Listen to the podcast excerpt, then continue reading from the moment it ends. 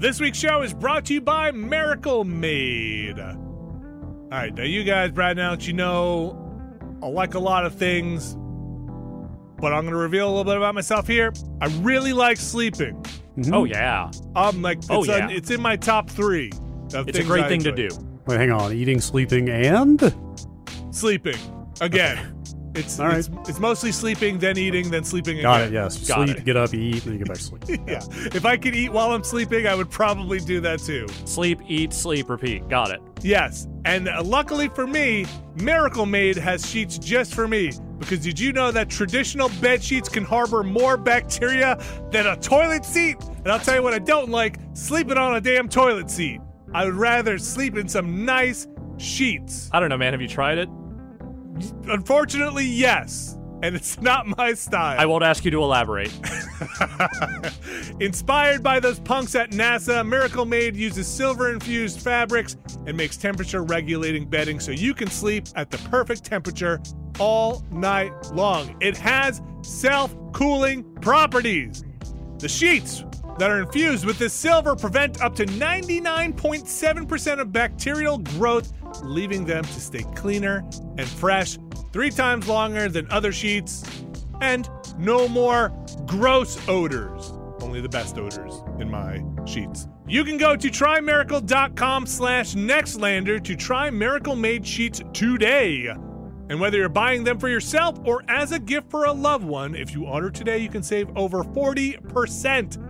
And if you use our promo Nextlander at checkout, you'll get three free towels and save an extra 20%.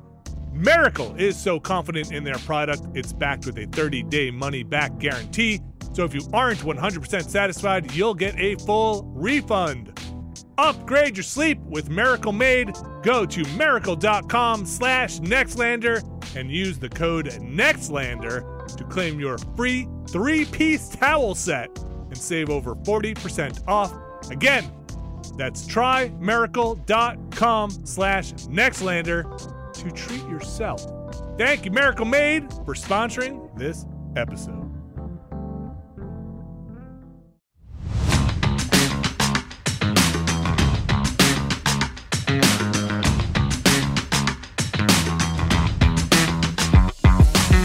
Hello, everybody, and welcome back to another Nextlander podcast class. A pod cl-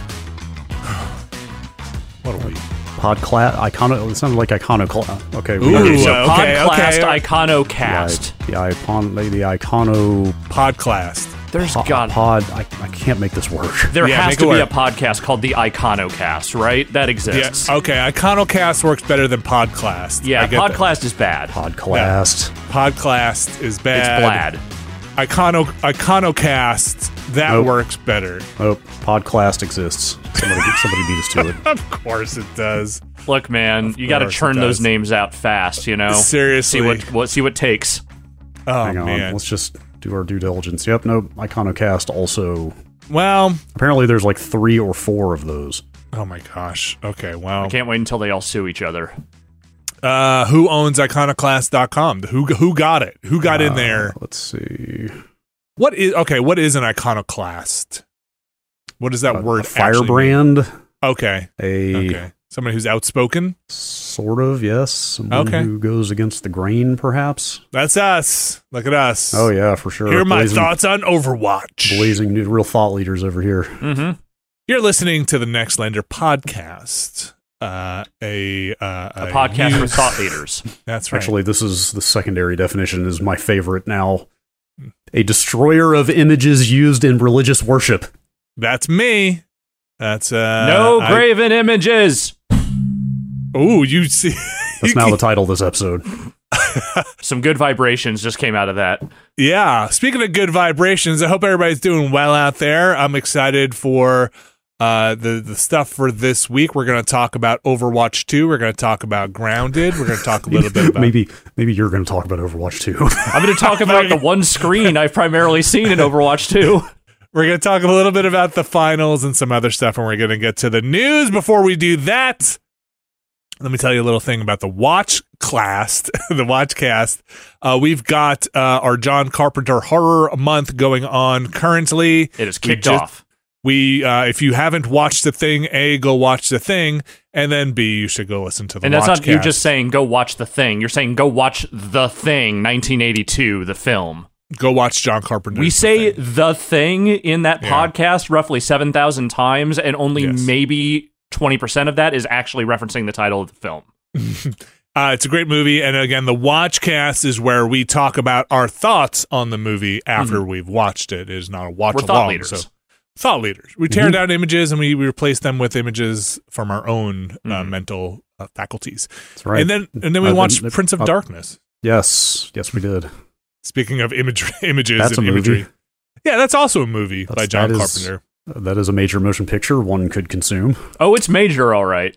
Uh, it's yeah, it's in motion. Yeah. and there are pictures. Ah, Uh, that movie was fun. It's a it's a real weird one, but I, I feel like in an enjoyable way. I am very glad I watched that movie. Same here. You don't can know. uh, How often I will go back to it, but you know, You can check all that out on the Watchcast. Again, uh, information over on the Patreon and the Discord. You can check all the information and schedules out there. Uh, real, real, fast, important Watchcast addendum.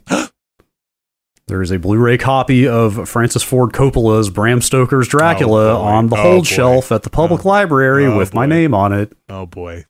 Well, I hope you're ready for December uh, Dracula for December then, because I'm we are definitely doing night. Dracula in December. I'm going to watch it every night until then. Dracula in December is a fun theme. Let's get. F- It's a Dracula to Remembula. oh. It's the worst thing I've ever said. my, my, I don't even know how to spell. I'm trying to type that into this podcast title field, and I don't know. I don't know why I thought of December to remember. The fucking was it it's like, like, a, a car. Honda, Happy Yeah, Honda it's a Days car type thing. It's a car. Uh, okay. Yeah. Well, let's the get to the is wrong business. with me? You know what? Before we get to the business, let me tell you about some other things that are terrible. okay. One other thing uh, that was terrible. Uh huh. Uh, something that's been bothering me this entire day is that there has been a brisket cooking in the oven all day. It smells delicious, Uh huh. and I'm not going to be around to eat it later tonight. Where is the That's just- justice? It's because you'll be feasting on social interaction and people. camaraderie. Yeah, I'm gonna I'm gonna be leaving probably right around the time the thing is getting served out uh, for some delicious Yom Kippur dinner. I'm gonna be heading on a, a subway to go out to visit some uh, Giant Bomb friends. They're doing some streaming today.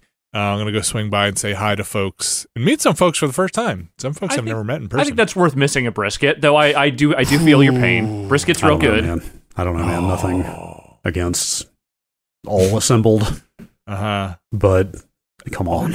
It smells so. The whole house is filled with this smell. My stomach has just been growling this entire time. And I, oh, maybe I'll just be able to sneak The some. house before is I pick it up. alive with the smell of brisket. with brisket. Brisket. Man, Um, I haven't eaten anything today except for some weird matcha jelly thing that is making me extremely jittery and kind of making me want to throw up right now. I just Ooh. wish I had some brisket instead. Everybody wishes they had some. I assume. Well, except for vegetarians, but yes. Yeah, they probably don't want a brisket, but um, but they probably would understand my brisket pain. Yeah. Uh, the other thing I wanted to tell you guys was uh, I got. I think Alex, you and I have very similar TVs. That LG We have the same something TV. something. Do we have the same year as yours? 2017. Okay, the only difference between your TV and my TV is that Yeah. I had the screen replaced on mine at one point Okay, Do you have because the there B was or the, the C? What's that? I've got the speakers. I don't know. Is that B or Hmm, C? I don't can't know. remember. Uh, mine has TV speakers in it. Okay. Uh, I uh, so I got that thing in 2017. Mark stop the stopwatch. I have opened up the TV. I have taken Oh? the back off of the TV. Oh man, What happened? Uh, oh, I- so that's fun. so I think my Bluetooth module that is in it, because this is a TV, uh, my Bluetooth and Wi-Fi module was giving me problems. It, the the arrow on that pointy remote, the magic remote, the little arrow thing, stopped working really. hmm. And uh, I t- tried to replace the remote, that didn't work. And then uh, it was having some other issues. It was really chugging. I figured some overheating issues. Cleaned out the dust. That didn't do it. So finally, I said, let me pop this thing open and get inside. And I took it off the wall and popped it open and vacuumed it all out and played around with the Bluetooth Touch module. some stuff. Yeah, touched it, took it out, looked at it, uh, blew on it some more like a Nintendo cartridge, and then put it back in. And it seems to be working fine now. So the Hmm. other thing that was happening was when I'd go to the, t- I have it hardwired, but when I'd go to the TV, it and I'd look at the Wi-Fi, it just would say nothing. Right. Not even like searching for connections or anything like that. It just like the module was not working. I, I have Uh, found I've heard that the Wi-Fi modules on those things can be a little hinky. Okay. Like yeah. I, so- you're not the first Did you hit person? I've heard of the, them having a Wi-Fi module or Bluetooth module fail on those TVs. Check check eBay, see if there are any totally. aftermarket replacements floating around. I bet there are. So I that was where I was going to go next. If I put it together and it didn't work after kind of unplugging and plugging it back in. I, again, I don't really know what I did aside from clean up maybe some residual dust in there, clean out all the ports and give it time to cool. I don't know, cool down, but it wasn't like it just it wasn't like I was using it for a long time and it stopped working. It just hadn't been working. Uh, Mhm. but it seems to be working now. And I got to see the inside of that thing, and I have to say, it's not so bad. It's not so bad. Actually, you might be able to buy a new module straight from LG. Sweet, right to repair. That's right. New module. I man, taking apart AV equipment feels like some next level tinkering. This thing's not so bad. That like- module comes out. It, it is in a little plastic holder. It's got a ribbon cable. You could just pop that thing out and pop it Yeah. back in probably in two minutes. Yeah, I also have taken my plasma TV apart for Ooh, see that's a reason. The plasma Uh, TV I is a little also- scary. Also have taken my AV receiver completely apart and put it back together for also other reasons. Did it solve the problems? Uh, no. Well, long story. Uh, I got it repaired somewhere. I got the screen was bad on it, and I got that repaired, and then part of it came back broken. The TV or the receiver? The receiver, Okay. like the front Oh. panel, the front panel was not in good shape Oh, Let's say it was when you went when it when went it came out. back. Oh, Yeah. Oh boy. So I actually had to order a whole new front panel from Sony, which is how I know, hey, you could probably just order some AV replacement parts from your manufacturer. That's nice when you can And- order the parts. Had to take it apart and put the whole new front panel on. Is it better now? Yeah. Oh, see, like one of the better feelings of saving something, Yeah. making something nice again. T- TV and receiver have both been going strong for a decade. See, the plasma TV, I'd be a little worried opening up just because of the way the the amount of um, electricity flowing to make the plasma work is Mhm. probably pretty intense in there. Yes. I, I assume there are big capacitors in there. Yeah. Uh, that you don't want to touch. Yes. Don't want to touch. Yeah, you're plasma. all, all this stuff just terrifies me. The things you're talking about, like I got that screen replaced, and you know it was part of the LG deal where they were replacing the screens on those because they all had burn-in issues. That thing's all screen. Yeah, it's all screen pretty much, and so they just sent a person over, and it took 15 minutes. They put the screen on, and then I never saw them again. And that is Okay. exactly the way I want these kinds of things to go. So when you say they replaced the screen, did they just give you a new TV? No, they kept the base because the base is where a lot of the the electronics junk is. Oh, okay. So they just pulled the screen off and then replaced it. And then and since I got this new screen, despite having left the screen on roughly the exact same things that I used to leave it on before, no burn in. So I think Nice. whatever new mo- like whatever revision Yeah. they did after the one I got made it so that was less of an issue. I don't think I've had that with mine, but I've kept an eye on it because like you and two other people I know have had that screen. Mine had, like- had Dead Pixel too. Mine had like the bright square in the middle that just seemed Mm. like the like the brightness setting had been turned up by like several notches compared to the rest of the panel. Okay. And, And that looked weird anytime there was a solid color on screen.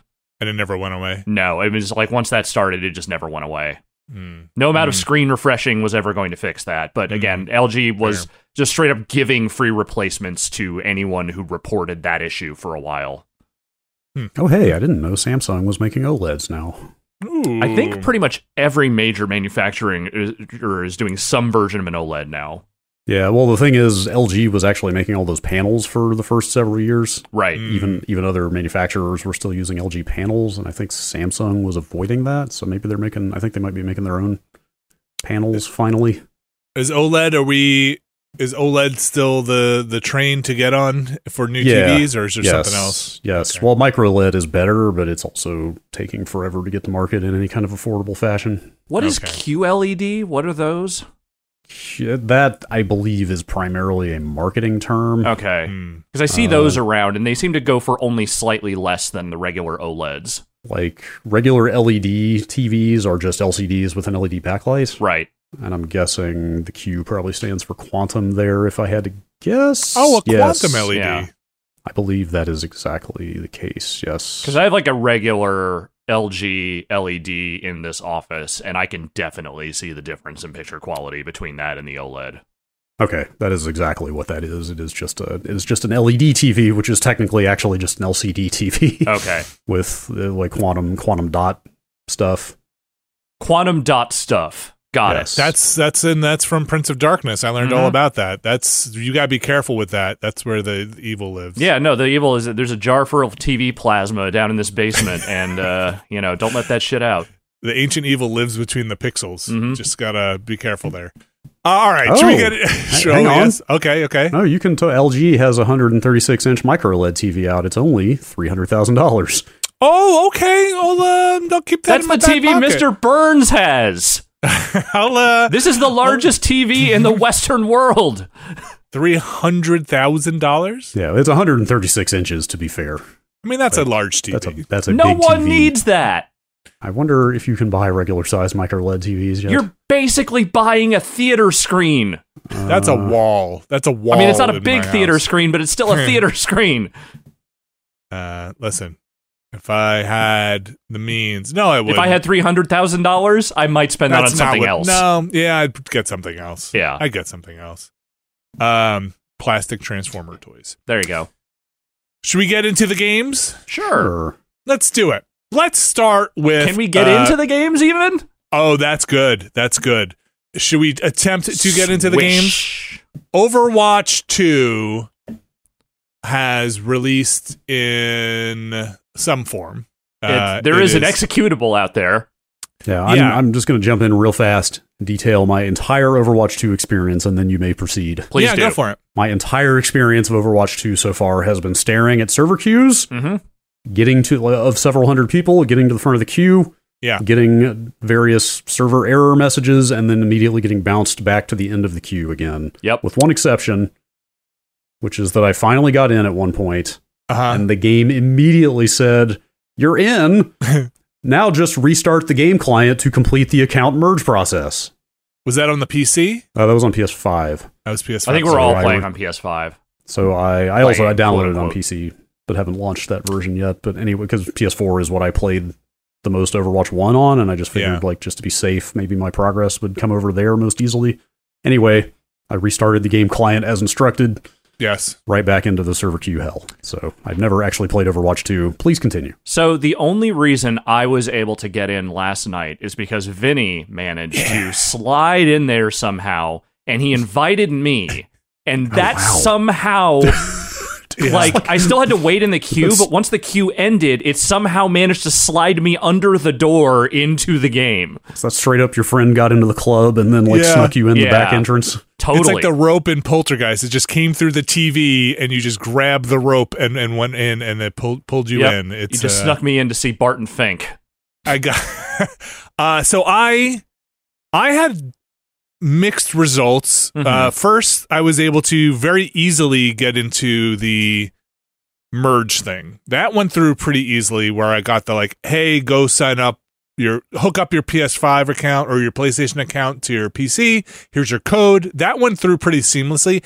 Then after that, I spent about an hour and a half just like refreshing queues. It would hit the queue, it'd say zero people. I didn't get the number. I got zero people ahead of you. It would go, and then it would say error connecting to server, the game servers, and then it would boot me back out and be like, try again, try again. So I did that for a while, and then eventually I did get in, and once I was in the game, everything seemed to be there. My purchases seemed to be there. It seemed to track my uh, play history. Yeah. Uh, I, I also played a lot on PS4. To be so clear, that was all on- from one. That was all from one, yeah. So it seemed to have my skins. It seemed to have most of everything. and then I played a, a decent amount of matches, and then Alex, I saw you on and sent you that invite, and it seemed like you were able to come in, and then we played. We Yeah, played Overwatch. We played like too. I don't know, like eight matches or something last night, Yeah. and so I'll say I didn't get a chance to see if any of that stuff worked because you immediately dropped us into the the quick match queue, which is fine. I don't, Yeah. I don't, wasn't really that worried about my skins or anything. Like I'm gonna have to go look that up at some point to see if that stuff worked. I lost my Blizzard login at some point Mm. because I, Ooh. I, okay. The rule is you should never ever use your work email for signing up for stuff, and I, Oh. I, I generally agree with that. Uh, but when you work in video games and your work email is kind of the thing that ties you to a lot of your product that you are working on, maybe you're a little lax with that. So I now that I no longer have a giant bomb email address, I've not been able to get into my Battle.net account. But at the same time, when I logged into the game, it seemed to have my Battle.net info already there. Like I never have had to sign it's in linked. because I Always did almost all my playing on PS4. always plan for the worst case scenario. Yeah. It's true. Always tell yourself all of this could go away at any It's moment. true. Well, so how I, can I how can I protect myself? I was very adamant about going and changing my email address on all my accounts. I just forgot about Battle.net because leaving Giant Bomb was in that exact window where I kind of stopped playing all Blizzard games.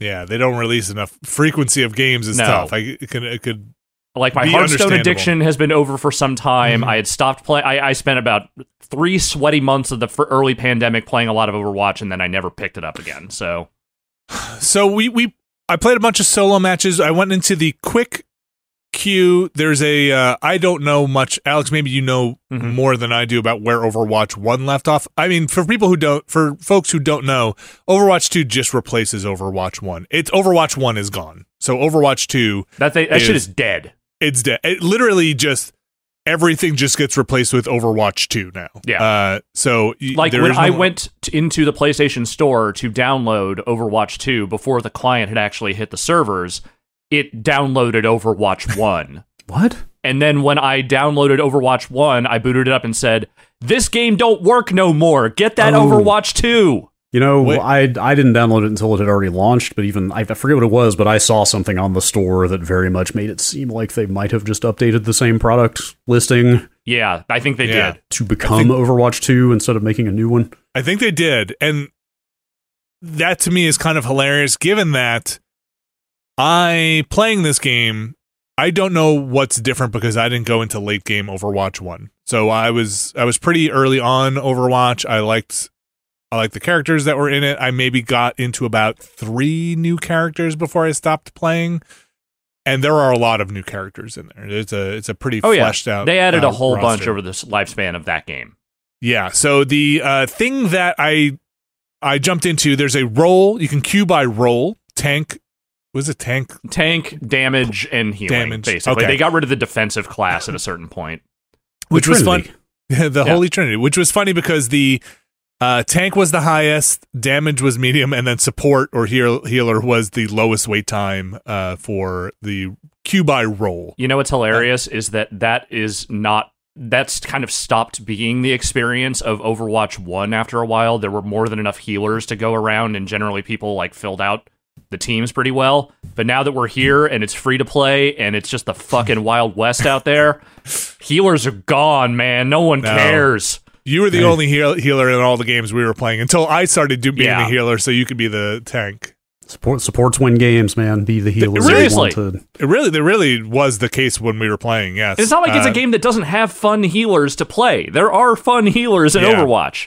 Everybody wants to be the star or the hero of their own story. Ah. So, so the um the matches we played, we just did the quick match where you could kind of mix and match the team however you want. Yeah, you quick could have, play lets you have any combination of of number of like it's still five v five as opposed to six v six, which was Overwatch one.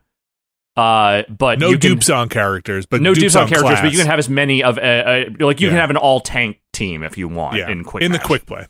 In the uh and so we did that and uh we I don't know, we kind of maybe netted even on wins. We did the Oh, no, we different didn't. modes. You No, don't we think actually so? did. We won the first one, and then we never won another game after that. Is that true? we Oh, get real close on the last one. okay. Okay, maybe we won a round or two. Um We definitely uh, won some rounds, but we did not win matches. Okay. Uh, I played a lot of Reinhardt. Reinhardt seems to play very similarly to how Reinhardt played when I played Reinhardt. I don't think they've really changed the old heroes very much. Okay. Did Zenyatta play very similarly? Uh, identically. Okay. They Yeah. might have buffed or or kind of uh, nerfed. Oh, I'm sure the certain numbers aspect- Yeah. under the hood are slightly different somewhere around, around, but like as far as the abilities go, the characters I normally play, they had all the same shit. And then I tried the new healer, the new um, the one that's kind of locked behind the battle pass, but we weren't exactly sure.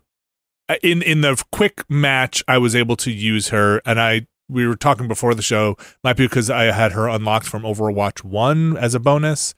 Uh, I had all the characters unlocked. When I went to the hero screen, there was a lock on that character. What's her name? I, I forget what it I is. think it's Kimiko, but I'm not. Kimiko? I Kimiko. believe I believe that's right. Yeah. Okay. I'm trying to pull up a list right now. But so- here. okay, there's a lot to talk about here, not the least of which is the fact that this game just is fucking busted out of the gate. But the the battle pass stuff is really goofy because like there's two characters everyone gets for free no matter what. There's a new tank, the Junker Queen, uh, and then uh, Sojourn, who's one of the new attack class characters. And Kimiko, I think you only get for free if you owned Overwatch 1. Okay. But if you didn't, then she is part of the battle pass, which you would pay $40 for. she's the first step along with some other stuff on the battle paid premium battle Yes. pass. So she had a lock next to her for ranked games in my in when I was looking at the heroes thing where you check your skins Right. and stuff. Uh, so I don't know if I was able to just use her for free unranked, and I would need to battle pass unlock her. I don't know. I have I- not I tried a ranked match yet because I have not I'd- been in long enough to actually try. Yeah, and I was not going to go in a ranked match with the servers kind of being weird. I'm like, I'm not a big ranked match player anyway, but I did try her. She's neat. She can spam heals out pretty quickly. Uh, she has a teleport. She can throw uh, the kunai darts, uh, the daggers. is basically which- like ga- like healing Gambit. uh, yeah, sure. I she mean, just she- throws she- little things and they kind of you Yeah. know they heal you or they kill you. and they and they they um Oh, well, th- Ki- she's got the- I believe. Kiriko. Is that Okay. I believe that's right. Okay, I don't know. I went to overwatch.fandom.com and they didn't have an updated list for Overwatch 2, so I'm trying to look weird. elsewhere. Uh, Kiriko, That's yes, weird. that's yeah, that's Okay. it. okay. and she's she's got a very quick heal. Uh, it seems like you kind of have to target heal, like with with the the paper slips she throws out. But then she has the darts, and then she has um uh kind of a, a buff she can put on some a player for a little bit that makes them kind of invincible and, and maybe a damage increase. So when you were playing D.Va, I would just try and buff you to give Mhm. you that thing and try and keep up with the healing. And I think that I think Overwatch slash Overwatch two still plays very well. I think it's fun to play inside. I'm not deep in the meta, Yeah, but in terms of when you're healing, seeing people who are at critical health and the information on screen, it's pretty fun. It's pretty easy. I enjoy the the kind of simplicity of the surface level of Overwatch 2. yeah, and that's the thing. But that but, but that is the thing is that the reason you're enjoying it is because the amount of deviation from Overwatch 1 is not very high. At least, I mean, outside of the fact that they have reduced the team from 5v5 to, or to 5v5 versus 6v6. Like, the actual mechanics of playing and the maps themselves, they put a coat of paint on that stuff, man. And Oh, that yeah. is kind of like those maps, those are just those maps. Sometimes they're in the daytime now, or they're at night when they weren't before, but those are just those maps. Are and I there don't a have lot a of problem. New maps? I, I think there are some, but I don't think we actually got to play any of them. I can't Hmm. tell. I haven't played enough Overwatch. They All the seem maps very we familiar. played were ones Yeah. I had played before. Yeah, and the modes too. The the push the payload, the hold the checkpoints. Yeah. and uh, yeah, it was all the same stuff. Yeah, Now, hang on. Did any of the PvE stuff make it in for launch? I'm not sure that it did because I did not see a Oh. mode for that Oh my on God, the I- menu.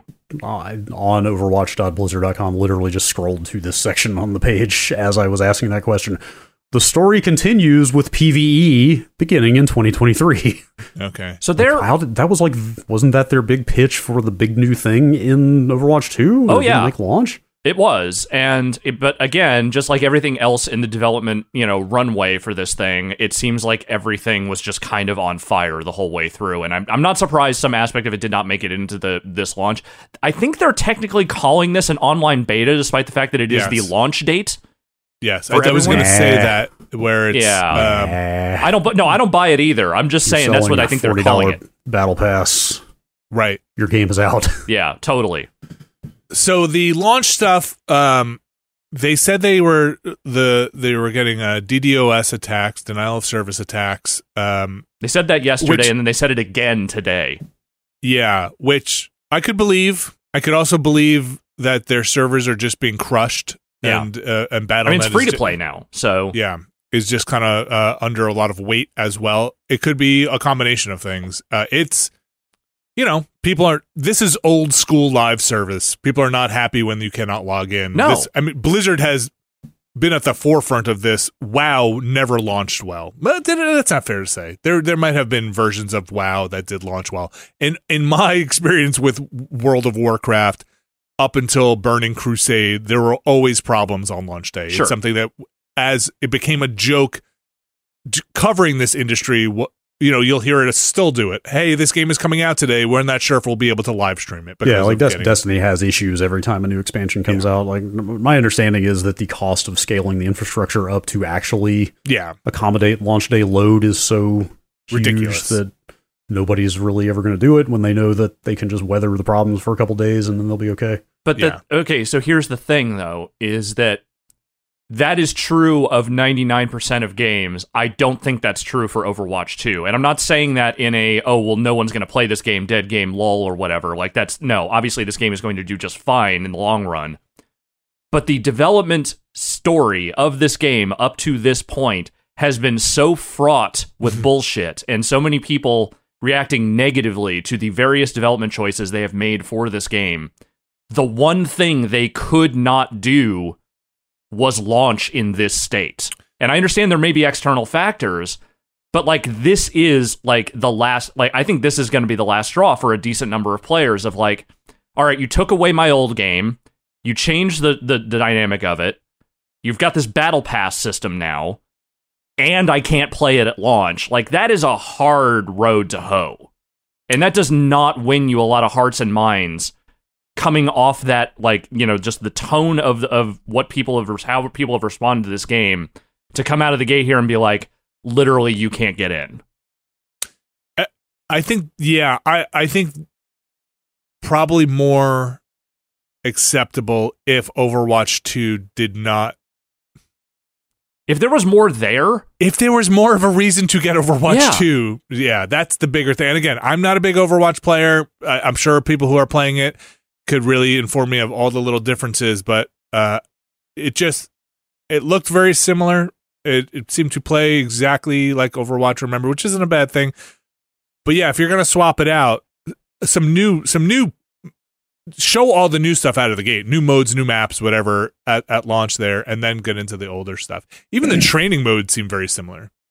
Honestly, I feel like the biggest, I guess, misstep is what I would say, and like they're already locked in, so there was kind of nothing they could do, is continuing to call it Overwatch 2. i know Like, if they had never announced a sequel to Overwatch and this Yeah. was just an evolution of Right. Overwatch, the existing client, yeah call it free to play, call it overwatch hey- reborn or something i don't Yeah. know yeah, like, uh, hey, you know, we're going The free to play. kids. Like, we're, we got new modes on the way. Like, here's new heroes, battle pass, blah, blah, you know, but like not presented this as A sequel. here is the next iteration in sequel form of your beloved multiplayer shooter, like people would probably be somewhat less angry. I mean, like the changes, the balance changes and stuff that they're making, like it's a popular online game. Like some number of people are always going to be unbelievably furious about Yeah. changes.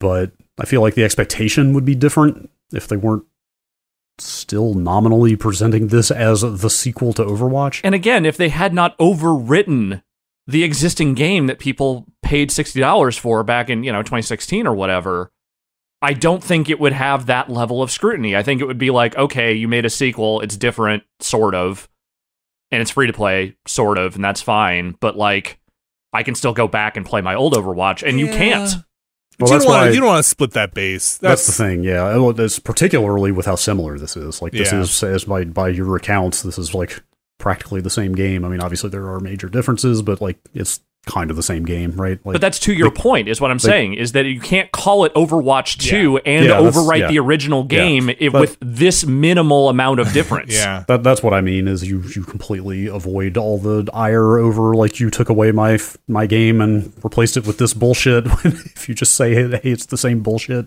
Yeah. And I think it What all did just, Destiny do? What's that? Desti- Uh, in What, what, did Destiny respect? do between uh, Destiny and Destiny 2? So they, they kept Um, Destiny running for a bit? Yeah, no, it's still up. You can still It play is. it. You can still play Yeah. Destiny 1? Yes, because there's a bunch of stuff in there that you know didn't make it over. In fact, nothing made it over in the beginning. Like they only in subsequent years started re-adding content from one into two, And it was a pretty significant change from 1 to 2 in terms of like mechanics. mechanics, and stuff. Yeah, huge. Like they Okay. kind of redid basically everything, like quest structure, like loot itemization, like all kinds of stuff. So would you say in your mind Destiny 2 was kind of um, the Destiny they always wanted?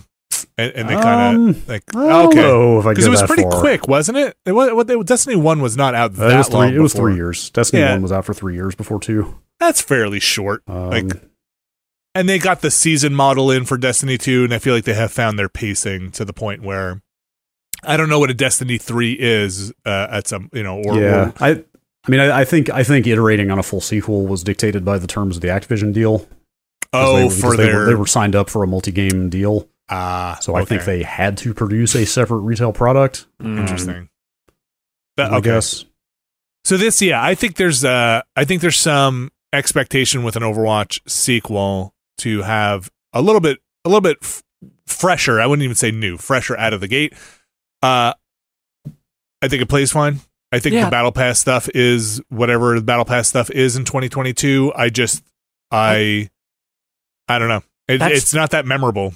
that's what stings is that Yeah. like a- again i i played a gargantuan amount of overwatch and i say that mostly in comparison to the amount of time i put into other online shooters like this one like it's 99% of what i've played online shooter wise in the last several years and you know i fell off of it but it's not because i thought the game was horrible or anything i just you know i put a lot of time into it and i kind of ran out of steam with it Have, have they really not dabbled with any kind of battle pass or season esque, like periodic progression ramp? At No, like- the first game. the way they always did it was that like they would do seasonal you know releases of new skins and new like emotes and other things but like that was kind of it And it was always piecemeal transactions, though.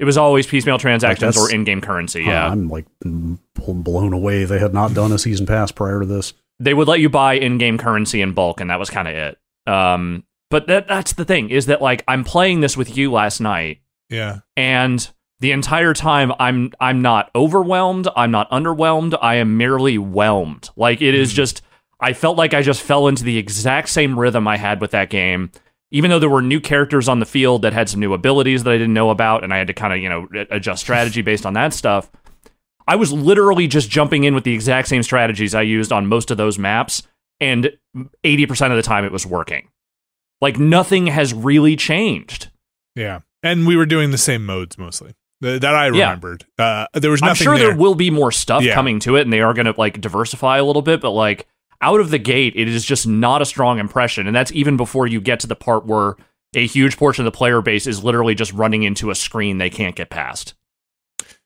Yep. Uh, I'll say my only criticism that I can speak to in terms of playing Overwatch 2 match after match was it seemed to it seemed to and I couldn't figure out a good way to keep rolling in a queue to just auto matchmake again after a match. It seemed to have to go back to the quick matchmake menu again, click it and queue up again. That's how it was in the old game too. Okay. Yeah, Like, I just kinda would wanted it to- would float you into the menu until it was ready for another match.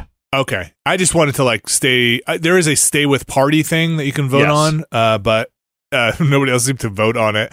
Uh, but yeah, I don't know. Like, uh, yeah, I'm kind of with you. I it felt very similar, and I would probably pick it up again if one of you guys wanted to play. Like, Yeah. I, I had fun with it. It's fun to play with you. Uh, When it- in it.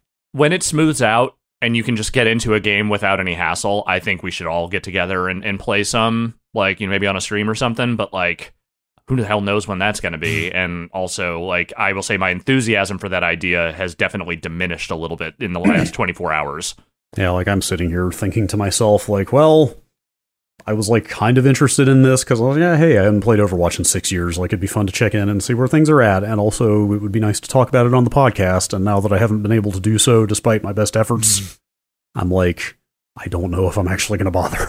And that's what I mean when I say that like they really kneecap themselves here, and this is the one thing they couldn't have happen.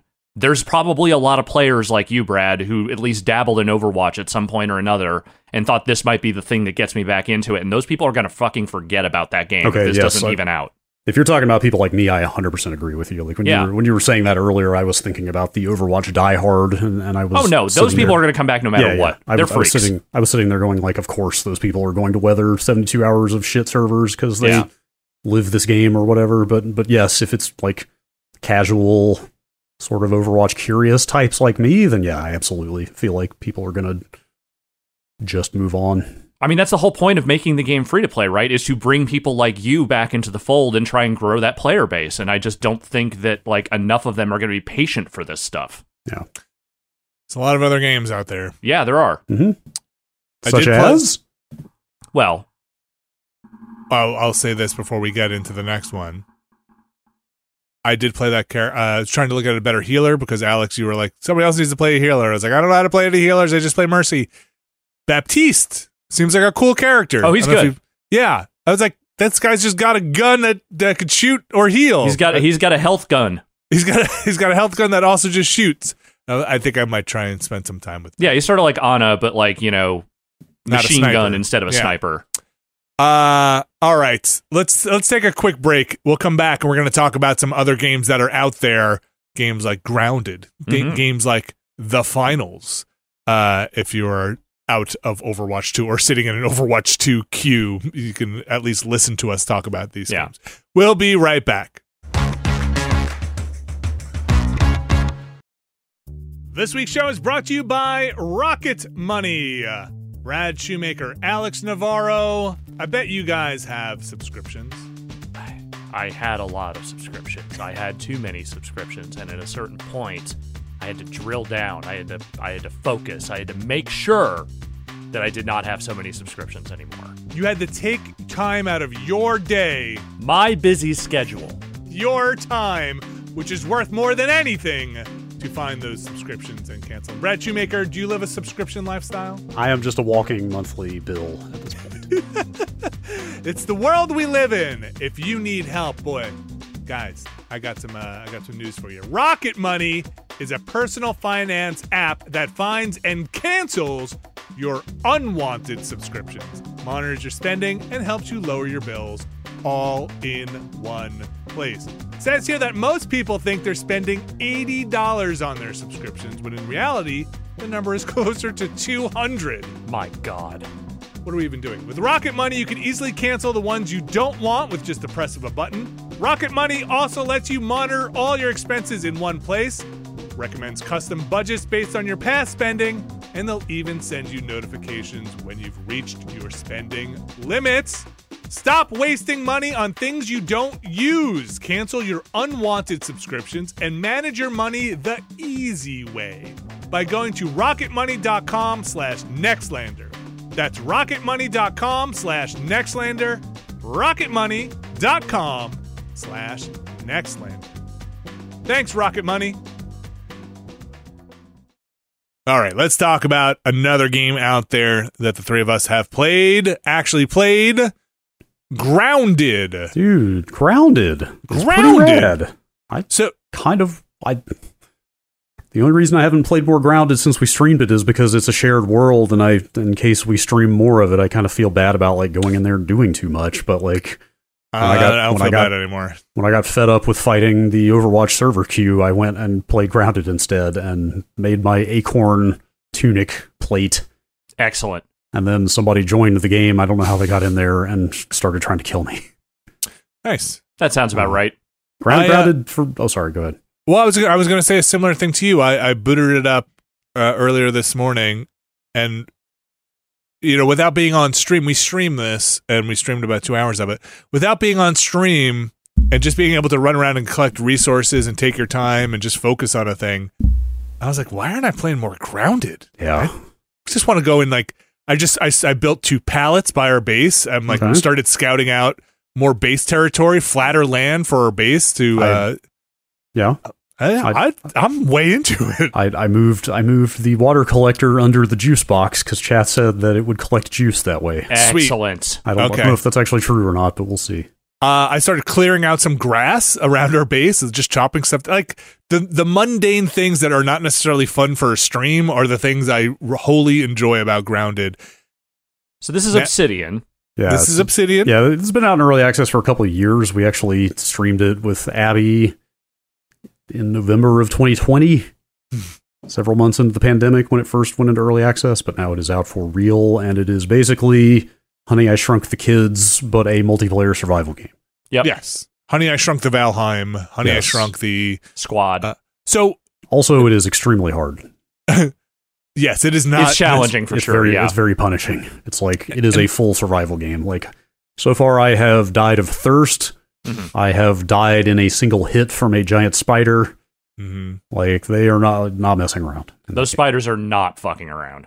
It's uh, it's on Game Pass. I think it's forty bucks if you are not on Game Pass. It's also very dense. It is Yes. uh, a lot at you very quickly in terms of crafting, and there seems to be, as I dig into it, more information to explain what everything is. It's just very dense. It's Yeah. like there there are nice menus for where you can find the components for your acorn chess piece like where those are or what these do you just have to find them in the menus and that's a little Yes. rough to navigate It, it really throws a lot at. That's probably my only real complaint about it so far. Is it really throws a ton at you all at once? Like particularly like the recipes, crafting recipes just start stacking up by the dozens. it feels like like a, as soon as you start doing stuff, and there's like other currencies and different types of quests to keep up with, and like the map is maybe not quite as intuitive as it could be, but like it's all approachable. I think part of that was part of that was made worse by us playing it on a stream,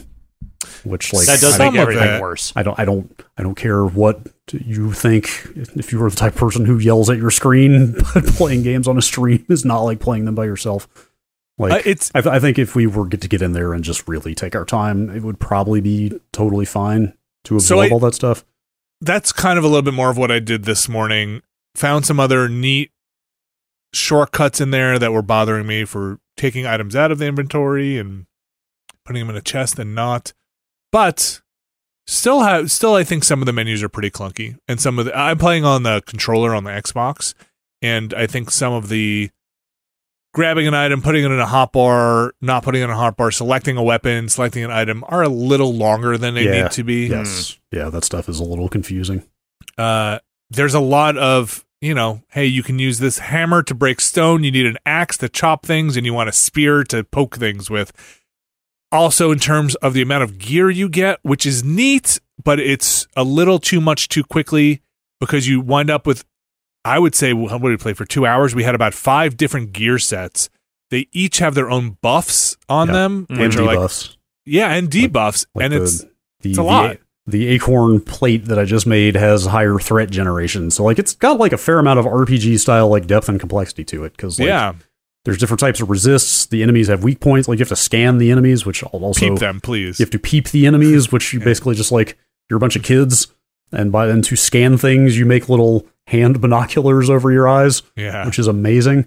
um, but yeah, like you got to track like weak points on enemies and like resists and like there's different there's like stabbing versus bashing damage and stuff like that. Like there's a lot there to keep up with. So while you're a kid and you're in a group of uh, four other kids or single, is depending on how you're playing, it's not like those kids are dying constantly. Like they're they're so it has this tone where you're like, hey, it's 80s kids and like we're going out into the backyard and we're gonna have a good time, and then it's your fellow kid just got munched by a wolf spider out of Yep. the gate Mhm. and is now that wolf spider spawning on your kid's backpack uh, and you're kind of it's it's challenging it's Yes. tonally rough uh, there's fall damage there is poison damage there are it's Look, you it's run just- into a rogue mosquito you're dead It's just highlighting how deeply unrealistic Honey I Shrunk the Kids is because those kids would have gotten mauled to death by a bee within about five seconds. Yeah. it looks that makes it neat exciting though. Yeah. I think, Yeah. Like I think I think you know obviously there's like an easy mode. There is a creative mode. Like you can not engage with the difficulty if you don't want to. But I think that's part of what's making it exciting is that ramp, that Mhm. survival ramp of like everything's killing me right now. I kind of want to put in the work to get to the point where everything is not just killing me. So I want to build base defenses. That's what I've been looking at when I was playing this morning. I was like, how okay, we need to fortify to keep these wolf spiders and these ants out of our domain here. Mhm. And that's what I'm that's the part I want to focus on is I want to build the base. I want to focus on water collection because you dehydrate very quickly and you, currently we just have to knock dew off of uh, grass blades or find a juice box if you can. So I, I, I like I'm really curious about building up infrastructure in our base in a fun way, in, a, in an interesting way. Though uh, you know it's not that fun when the spider is camping on your base. Like that is Yeah. I mean you God, f- fucking, we all slept. Like we all went back to the base and like used the beds and said, okay, sleep for eight hours and we'll wake up at 6 a.m. And then like literally did not have time to move after waking up before I realized there was a spider behind us and it killed all of us. Like Yeah. it was right there in the base. the nice thing is you can set your spawn point to your your sleep uh, your A frame there uh, your your little hovel. And then um, we just respawn over there, and you collect your resources. But yeah, I, I like it. I'm I'm a, I'm, I'm a fan. I think Yeah. it's It's a think it's rare neat. one of these that I feel like has actually kind of grabbed my attention, and I feel and like there's story. Oh, I'm yeah, sorry. there's story in there, and like the mechanics, while punishing, I feel like are generally pretty parsable, pretty understandable, and like it's just got a good goofy tone on top of the menace of all the creatures trying to kill you. Yeah, my the character I was playing is named Hoops, and she has a good like '80s side ponytail. Um, The- the um thing that I thought was actually technically cool of them to do is you can have a shared world that uh, is not necessarily hosted by any one person. yeah, it, it, Mhm. it kind of like obviates the need for a dedicated server or something like that because yeah, when you create a when you create a multiplayer session and a new save, it just says, "Hey, do you want to make this a shared world so you can add other players and then you can and yeah, so I added you guys to the game, and so now any of us can just start up that session whenever we want and and, add save over it. Yeah, Yeah. yeah, Save save the state of that world and have it also then be kind of uh you know handed off to the next Yeah. person. That the Yeah. save lives in the cloud or wherever. Yeah, and, I, and I'm playing the Steam version, and you don't even have to have any kind of you know Xbox Live subscription to make that work. It's that that part's neat. I appreciate them doing that. So yeah, I want to. I would like to. It seems like you can also bring multiplayer people into your single player save and, and switch those over. Yeah. I started a single player one, and when I went to join the multiplayer again, it it said, "Hey, do you want to use this or which Yeah, one?" you can use? you can clone a shared world into a single player save if you just want to like fork that world and keep going I on your own. I think that's smart and that's that's very cool. Uh, there's one thing on there. What is it? Recover or repair world? Some, yeah, something. repair or something. Yeah, there's it's like kind of like a stuck command or something.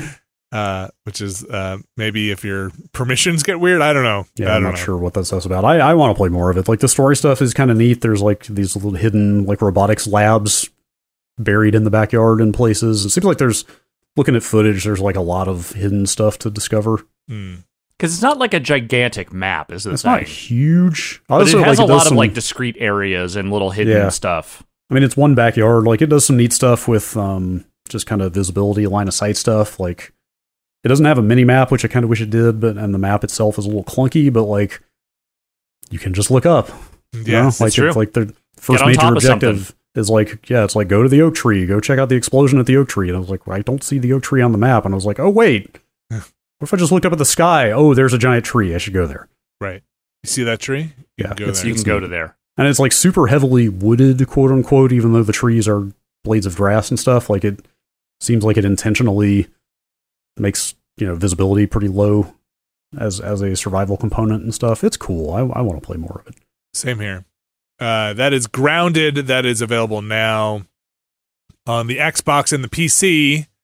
Uh, uh, so like I said, it's on Game Pass or forty bucks.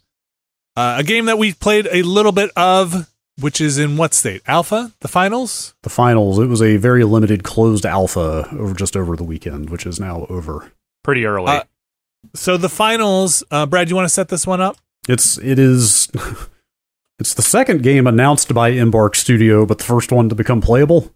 Okay. Like they announced Arc Raiders last December, I think, at the Game Awards. Hmm. And then the finals just got announced, I think, in the last month or two. Was it that Um, recent? Okay, I think so. Maybe maybe it's been a little longer. unless I completely missed the finals ages ago. I don't know. Uh, Embark is a Swedish studio that I I don't know how many X Dice people are there, but the general word going around seems to be a fair number of X Dice people went there. Okay. Uh, it was founded by Patrick Soderlund, who came out of Dice and was a big wig at EA. You know, he's the one who brought the Frostbite engine to all your favorite video games. Hmm. Well, now they're on Unreal 5. So, Yeah. also, I guess this is probably the first Unreal Engine 5 game that I have touched. It how'd it run for you? Uh, so it's like one of the big stories out of playing this alpha. I didn't get to spend a ton of time with it. It was very limited. It's just like t- three days. But I think my biggest takeaway is it's definitely time for a new PC. Oh yeah. Uh, yeah. So it, it, it's like urban environments. It's so it's what is it? It's four teams of three, Four teams of three. and it's kind of a quasi game show vibe. Yeah. Of here are these th- four squads going into this town. I mean, maybe there are other maps that are not urban, but like this was a full on like kind of European. Yep.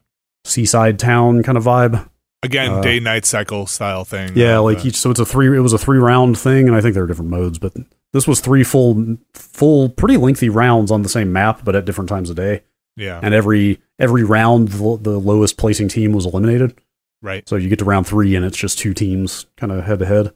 Um, but yes, there's major destruction in it, like battlefield style, It's very cool. like big time, like just blow the side off a building. One of the Uh, character I was playing, which I think is like the heavy, was I think skinned as a samurai in this uh, by default.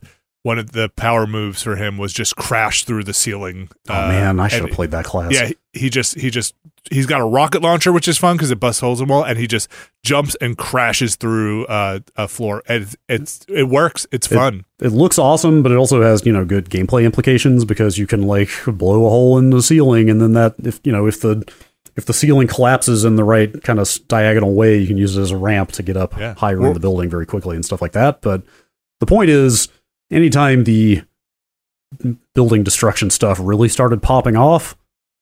I was like, "Oh boy, I really glad those new Ryzen's just came out because it's time." oh, really? Like, Did you guys was- you got framing for you? It was pretty. It was hitting the frame rate pretty hard when when buildings were falling apart, It which is cool. Like it's cool. So bad for me over here, but Well, yeah, you've got a your your, your stuff is definitely significantly better than mine. I wonder if it's CP more CPU intense yeah, than. I'm- uh, I'm- yeah. okay. I've also I, I I've only heard this from one developer that UE5 is pretty CPU bound in general. okay. Like, which Okay. makes sense. Like, it's cool that the you know next gen tech is finally starting to leverage the higher compute that we've gotten in recent years. But anyway, I need to build a new PC.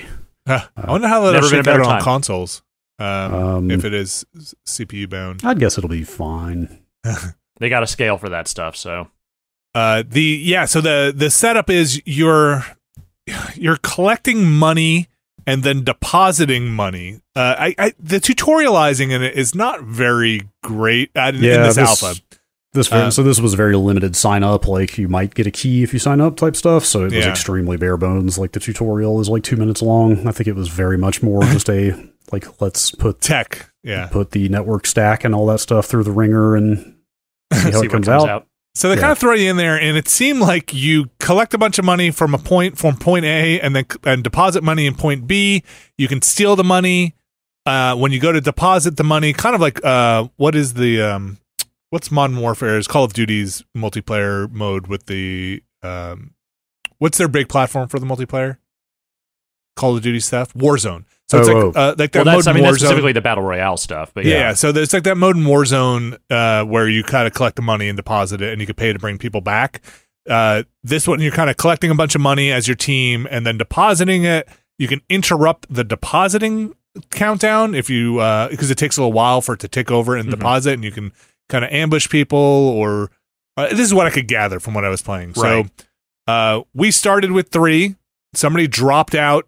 We won, and then somebody dropped out, but we made it all the way to the end and won with two people. Nice. The person I was playing with maybe was a developer. I don't know. Hmm. They were just going off and doing their own thing, uh, which I appreciate because I had no idea what I was doing. I would just follow them. But we wound up winning the whole thing, and it was kind of fun, even though I didn't really understand what was going on because of the a lot because of the destruction stuff and the powers. You, it's it's a little Apex ish in Mhm. terms of powers. Yeah, it's they're light, medium, heavy classes in in this alpha. I don't know how diverse like the class and power set stuff is going to be in the final. I don't know if it's just those three, but like like the like the light had a zip line that you can shoot kind of wherever. Uh, the medium has that foam gun you may have seen in the trailers, uh, where you can just straight up like lay a bunch of foam down and make a bunch of barriers or stairs or whatever. Yeah.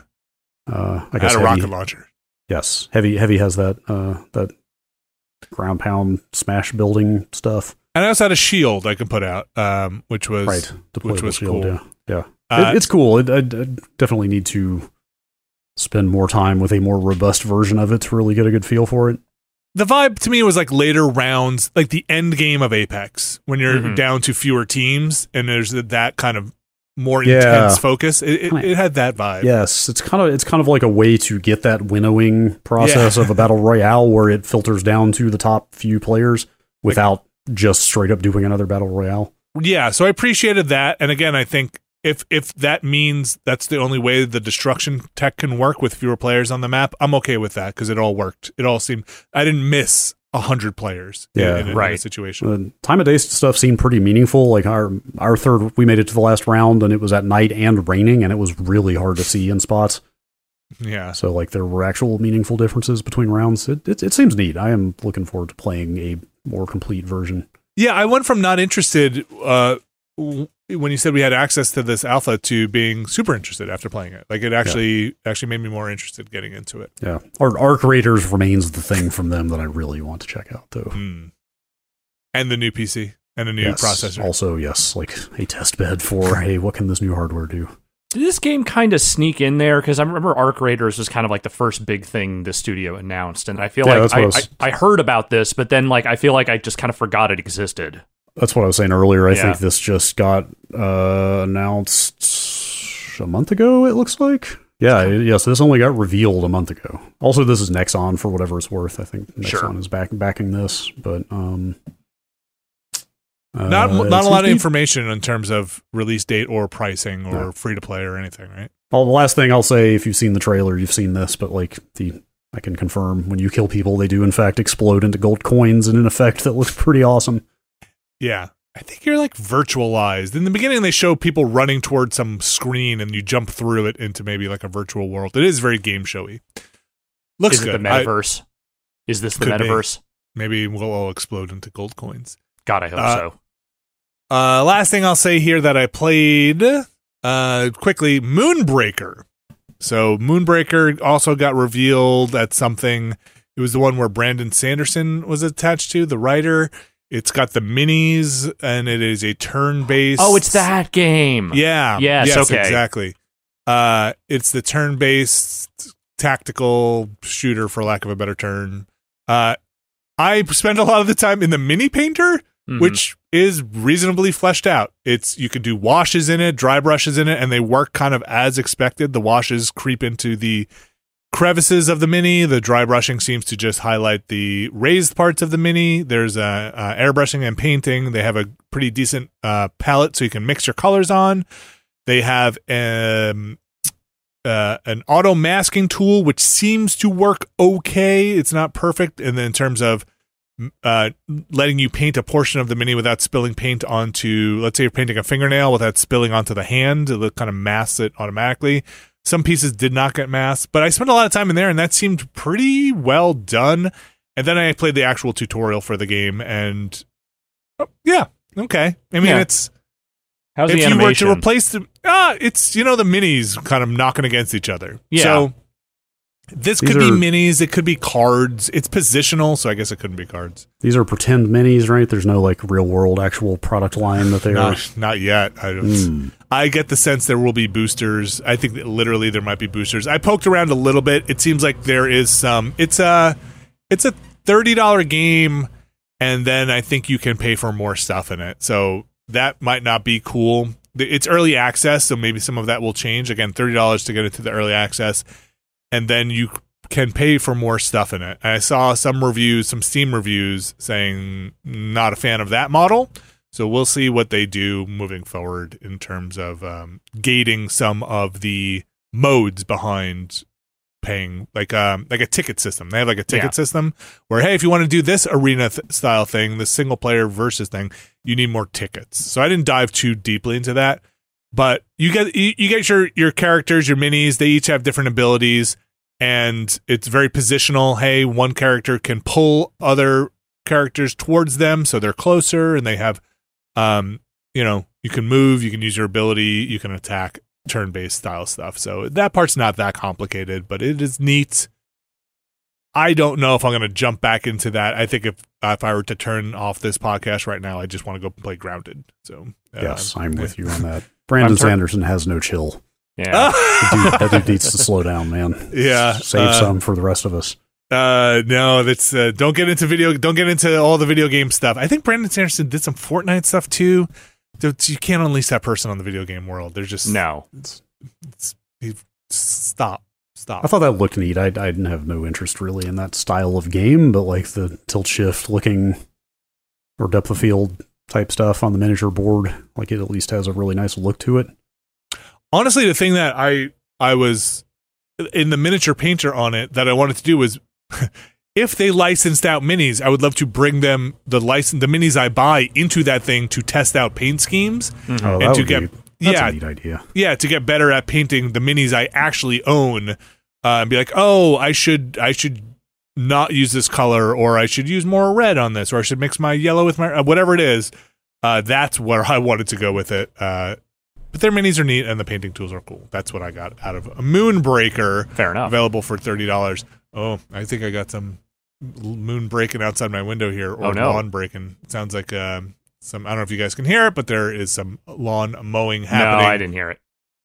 well, I think that's going to do it for the games. That's Overwatch 2, Grounded, the finals, and a Moonbreaker.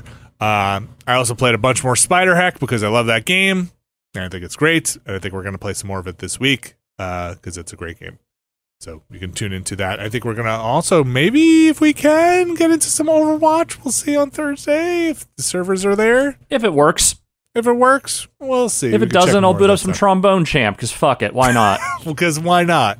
We got a grab bag stream coming up uh, on Thursday. You can check that out. We're gonna take another break. We're gonna come back with the news. And if you thought the games were weird, wait until you get to the news section. We'll be right back. This week's show is brought to you by Bespoke Post. Alex Navarro. You know I love packages. I mean, I get them all the time. It's always an exciting time when a box arrives at your door. It is always an exciting time. Sometimes I open that box and it's from Bespoke Post, and inside that box, like this week, is a knife.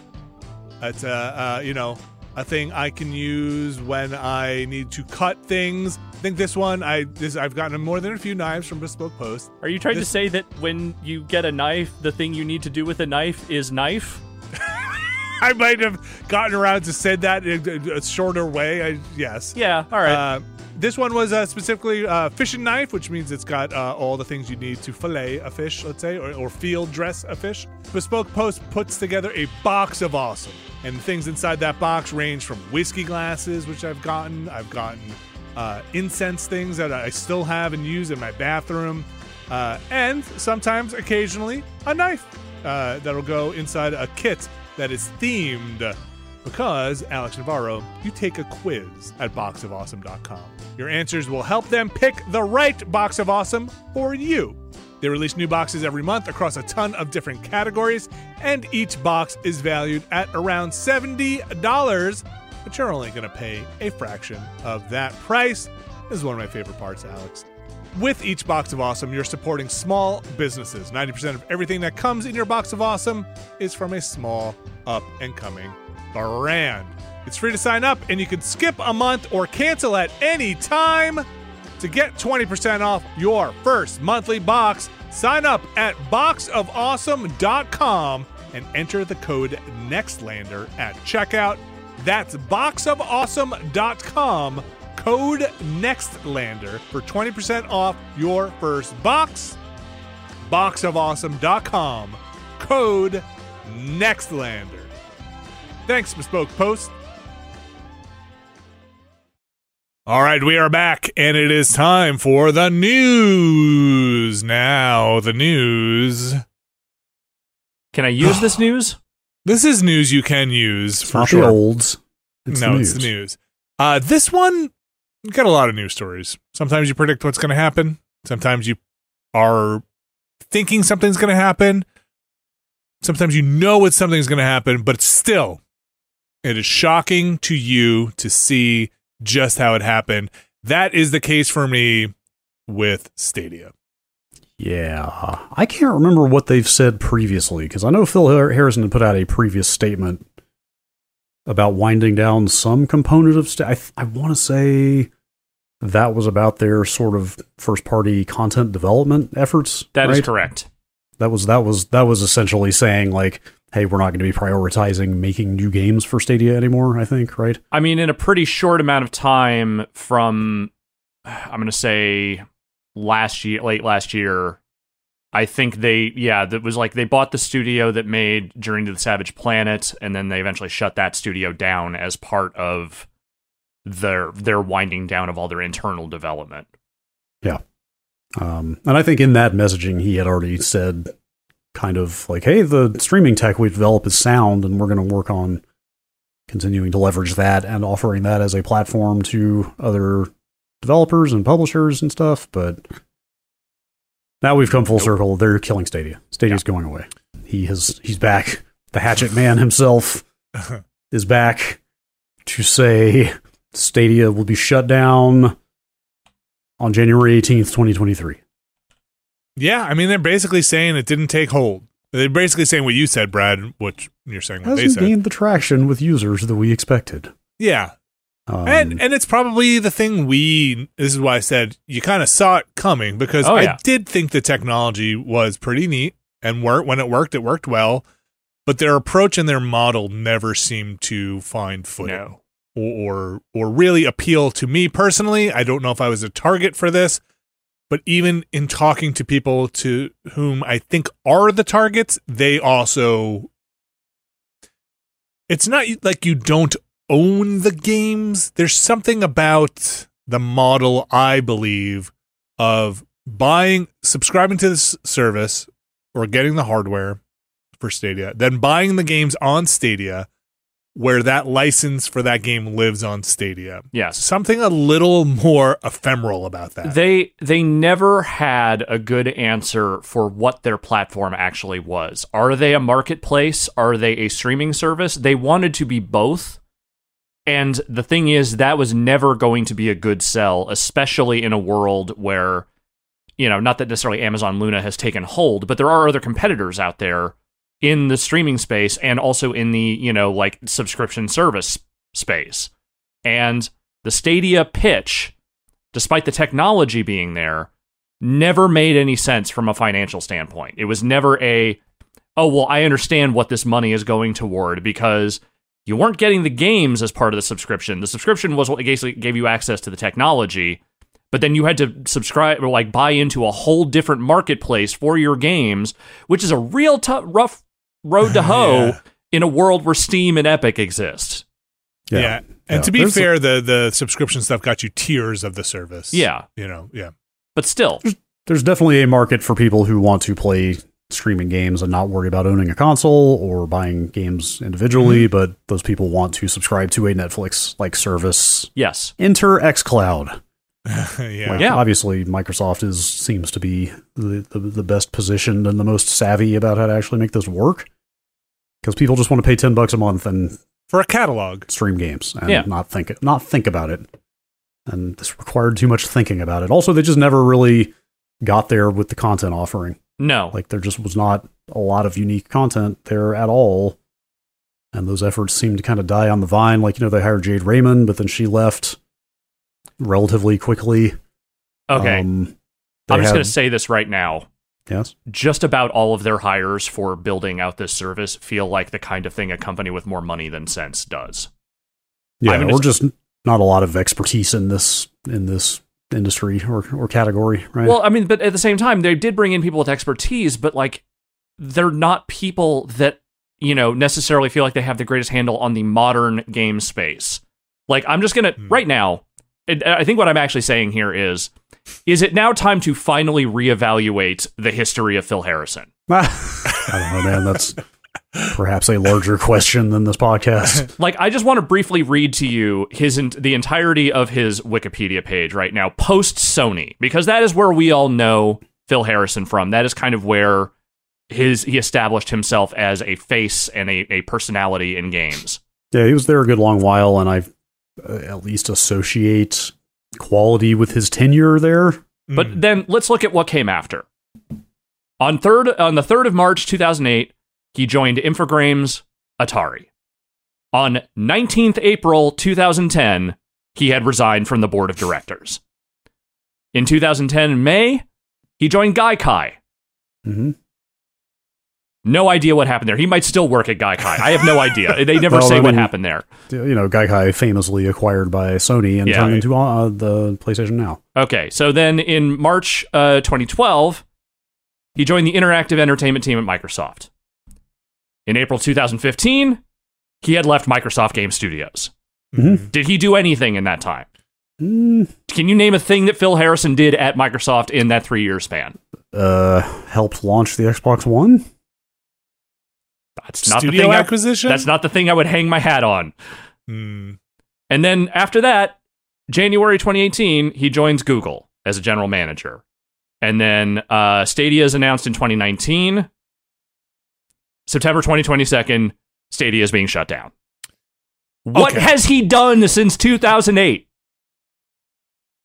Fair. I don't know, but but I'm not trying to. I'm not trying to steer away from the Phil Harrison uh, uh, retrospective, but Google also Oh, yeah. notorious history for starting stuff up and shutting it down. There is blame to spread around here because, again, I think Google had a lot more money than sense here. And that is the way a lot of Google projects tend to go, is that they, they throw a bunch of money at a thing, Right. hope it becomes the next biggest thing in the world, and if it doesn't, Yep. they eventually abandon it. Have no problem uh just th- th- it seems to me and like Brad I feel like you've brought this up a lot in the past like Google ruthless when it comes to just ending a project they just they're not a throw good money after bad they will just kill Yeah. kill a thing and Yes. uh, There are no sacred cows there. It's just like it, it's if it's not Google proper or it is not involved in their ad business, it is up for gra- it is it could be axed at any moment. So I think I remember Brad you you were probably the most vocal out of the three of us when this thing started of like oh this is Google you know we'll see how long this you know Google wants to support this pet project Well, they were making a good pitch. Like I, I remember us live streaming that announcement stuff in Mhm. the San Francisco office, and like we were fairly excited about the pitch they were making. They just never really came through, or they never followed through. Which is what I was saying earlier. Like they just never brought the exclusive content offering No. to bear that they needed to get people invested in this thing. And the technology, I it, while good, I just don't think was ever exciting enough to overcome the various business practice missteps they made uh, along the way. Like I think it always kind of worked, but no one was like, "This is the greatest thing I've ever seen."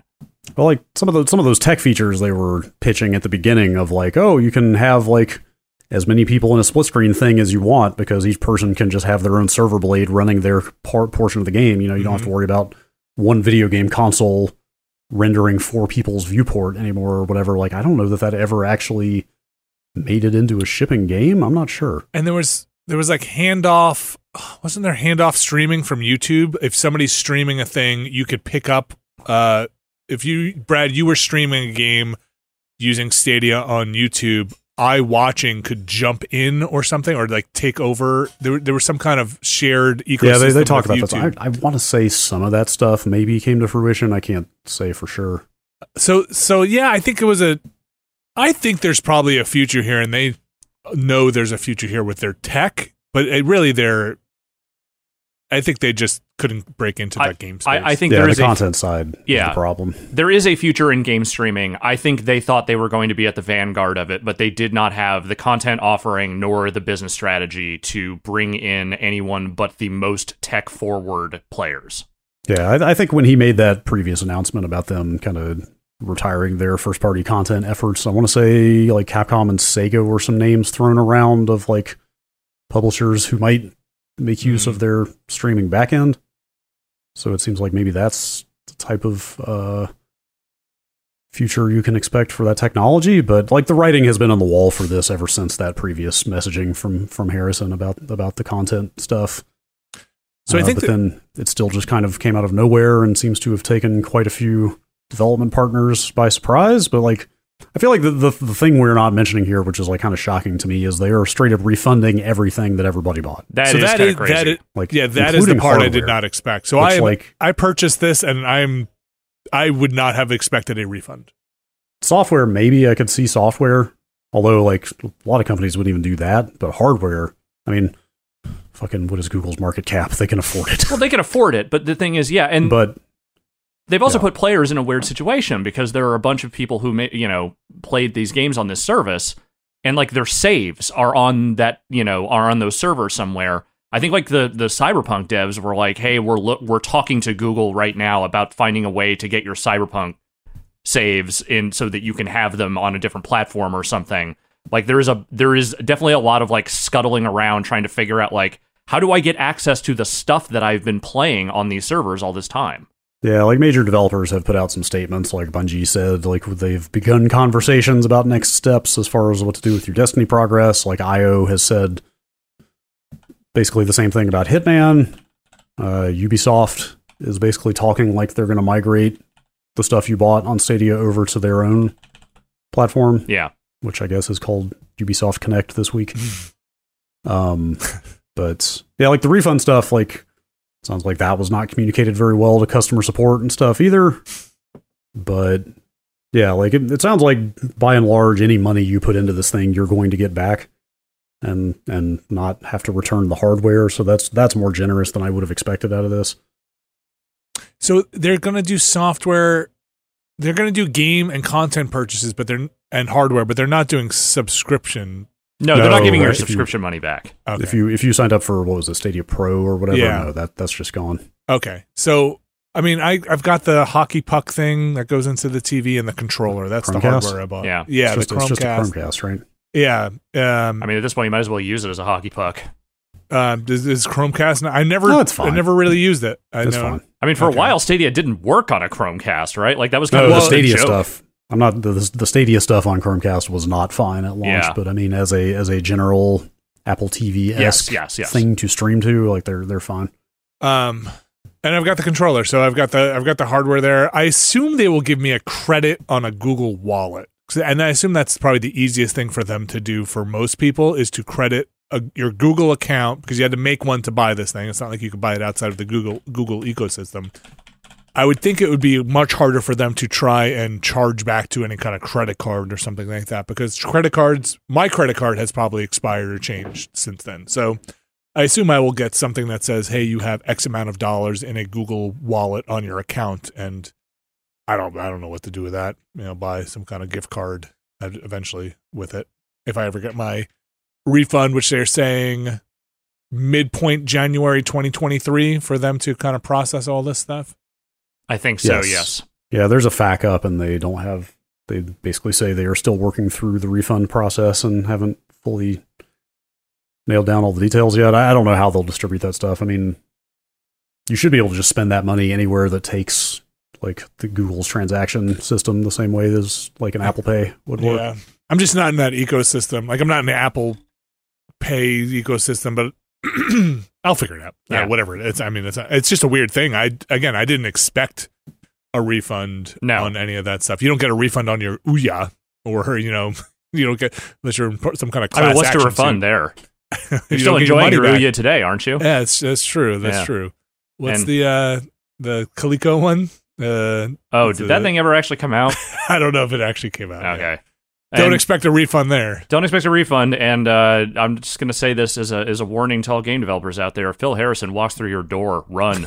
Oh, gee, Phil Harrison. Uh, You've got uh You're trying to blow the whistle on Phil Harrison, huh? Look, man, all I'm saying is that he's like one of those dudes that keeps getting head coaching jobs despite the fact that he has not had a winning season since 2008. Uh, uh, you think this is the end that we hear front facing from Google on video games for a long time? For a while. Mm, yeah, probably. Okay. I don't think I mean I think they will find their way to dip their toe back in eventually, and that tech will probably find its way into something, but I don't know.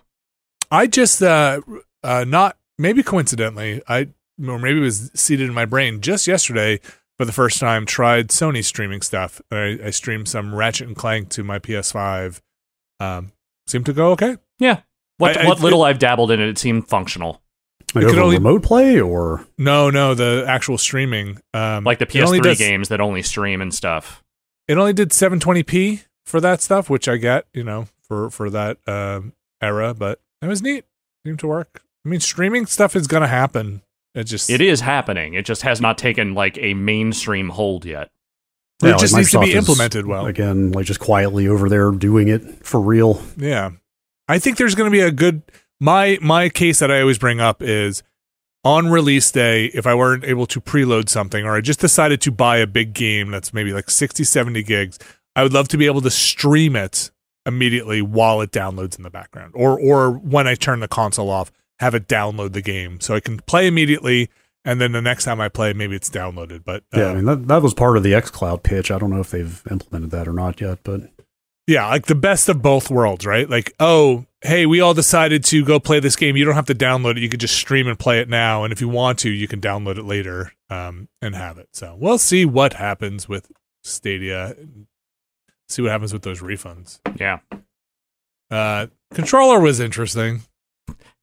That's a nice way of one putting it. word for it. Well, it's connected right to the internet. Remember that? It was like, uh, Yeah. it, did, it was like, okay, Yeah, that was that was interesting in terms of reducing latency. Yeah, yeah. I wonder if anybody will crack that thing open to work with something else at some date. Uh, let's move on to what is going on with Disco Elysium and the studio behind it. Good question. Hmm. Seems to have been some kind of involuntary exodus of talent from the team, Yeah, and which this I all. still don't know how to pronounce and So- don't think I want to try. I don't know. You tell me. I, Uh, I've I always couldn't even read it. I've always just called them Zaum. Okay, That's kind of what I say in my head. But yes, So there's this is all coming from a, a Medium post from Martin. Is it Luega? I think it's Luiga. Luiga. Yeah, I think that's right. Yeah, so a member of the studio has essentially said that that all of the lead creatives that worked on Disco Elysium have been forced out of the studio. And it seems like it was the the work of the parent company. This boy is about the last possible ending for that outfit that I could have ever expected, given the sort of political bent of that game and also what I know of the culture of the studio. But that's the thing is that they did have a parent organization. It sounds like, and that's the, the risk you always run with something like this that becomes very successful is that eventually people are like they want to seize on that. Yeah, I mean, he he basically blames the money people for this happening. There are not a lot of firm details about this to be No. clear. Like we basically should just say, "Hey, this seems to have happened," and move on because we really don't know exactly what happened. Like a lot of the most of what's been said is extremely vague. Yes, It's- written like Um, So written kind of oddly. the most I most, mean, I think the studio was like kind of a collective structure previously, right? I believe so. Yes. Was my understanding. Like I don't know that it was specifically a like co-op style thing, but it was very much like a more collective organization. Yeah, I mean, he he refers to it in his Medium post as the Zaum Cultural Association. Right. uh, which he draws a distinction about, right? Yeah. Between between that and the company. So like there are still developers that worked on Disco Elysium that are there and that are working on what is presumably the sequel to that game. Yeah. Yeah, But- they haven't said what they're working on, but job listings and some stuff they have said sort of imply in that direction. And the thing that I saw going around today, uh, you know, I have not verified, so take this with a grain of salt potentially, but uh, is that a lot of the jobs they're hiring for are in like New York and London. And this is very much an Eastern European team. And that Yeah. game is very much one born of Eastern European culture. Yeah, are they in Estonia? I believe lot so. of Or at least they some of them were at least. Yeah. Um, yeah, he he. I don't know that you could read into some of the stuff he says in this Medium post about like again. I think I think the cultural organization that he keeps referring to is is sort of that loose, flat collective structure Yeah. that they had. Uh, he says, "I still encourage people to organize, and I would say that one of the qualities that the cultural organization sorely lacked was pretty much any formal structure. For a while, it was beautiful." hmm the whole Uh. the the Medium post reads like one of the internal monologues in Disco Elysium. It is it is it is kind of wordy and you know uh takes a couple of glancing overs to try and get the what is trying to be said there. It is Right. not a It's it's it's also Um, kind of short. It's only like two paragraphs long, but it's But it's saddening. okay. Yeah, you know, because well, Disco Elysium was kind of one of the big success stories of, of indie games in recent years, and it just sucks to Yeah. see kind of the air sucked out of that thing. Yeah, he he did um he did post a picture of the executive producers of the first game on Twitter in response to somebody saying the suits have killed disco. So make of that what you will. hmm. Hmm. What Mm. I'm saying you should make of that is it seems like the suits, the money people may have gained too much influence. I don't know. That seems to be his implication, at the very least. Yes. Um, It's a common thing to happen when a unex- unexpected runaway success occurs. Yep. Anyway, who knows what the future of Disco Elysium and that studio is at this point? I- I do not. I bet I bet the people who have been forced out will not have a hard time doing something else in games. Oh yeah. That console version came out not that long ago, right? It was a year or Um, so. hmm, It's been about a year, I think. Uh, all right, let's go to another very popular game, Halo. Hmm. Hey, now, okay, this news here, the the lead on it is you know Halo and possibly switching uh to Unreal here. Is Yeah. So so uh, rumors say reported by a variety of journalists. um, what do you think about this, Brad? Uh, well, it seems very uh, indeterminate what the details are. So it's kind of hard to say too much about it. I mean, I kind of I like they there's basically there's no way they're rebasing Halo Infinite on Unreal. Okay, that's, what, I was really going to Yeah. ask you. Like, like do- no fucking That's way. a hell are of a they, thing to try and undertake. Are they going to port an entire released game to a new engine, or if they do, then like it's like kind of unprecedented so what does that mean though? in the Because history of games. Well, they have they have this rumored battle royale project in the hopper. hmm that is not this part of Infinite. Project That's like a s- Tatanka is the thing that people have been talking about for a while that is supposed Halo Battle Royale in the works, and so presumably that could be moving to Unreal. Okay, because they still have to put pieces into Infinite, right? Aren't aren't there Yes. still There are still chunks? things missing. I could be wrong, like they could actually be doing that. It would just be like a, a Herculean undertaking that would be like kind of shocking to see. Yes. Maybe not the Um, best use of their resources. Um, I, I haven't kept up with. I mean, like th- there's constant stories about unrest with the Halo Infinite audience and like what is going on at 343 and blah blah blah. And like they've had some leadership uh, shakeups recently. Bonnie Ross left, although it sounds like that was largely for personal reasons. Mm. Um, but I guess also their head of engineering or the lead engineer on their current tech left Oh boy, a month a month ago. Um, that's not a good one. I don't know, man. Like bes- bespoke internal engines seem like they are getting harder and harder to maintain. Or I- They Yeah. always were, is the thing. yeah, but I mean, development has gotten so much more complicated. I mean, there's also the possibility that they have just got a grotesque amount of tech debt built up over time Mm. that they can't really ever stop long enough to purge to fix their own stuff because they've just got to keep making more game. Um, Yeah. I don't know. I'm like Unreal is great. Like it's hard to find a developer that has much negative to say about Unreal. I feel like. Uh, at the same time, the idea that like everything is going to be Unreal eventually, I'm not sure how I feel about that either. When everything is unreal, what is real? I mean, like the, the features they announced at UE5 are like you know standard setting. Like my my understanding is that Unreal has by far the best tool chain of any off the shelf engine that you can license. Not that there are that many options out there. No. Uh, like I mean, it sounds like Unreal is like the industry standard for a reason.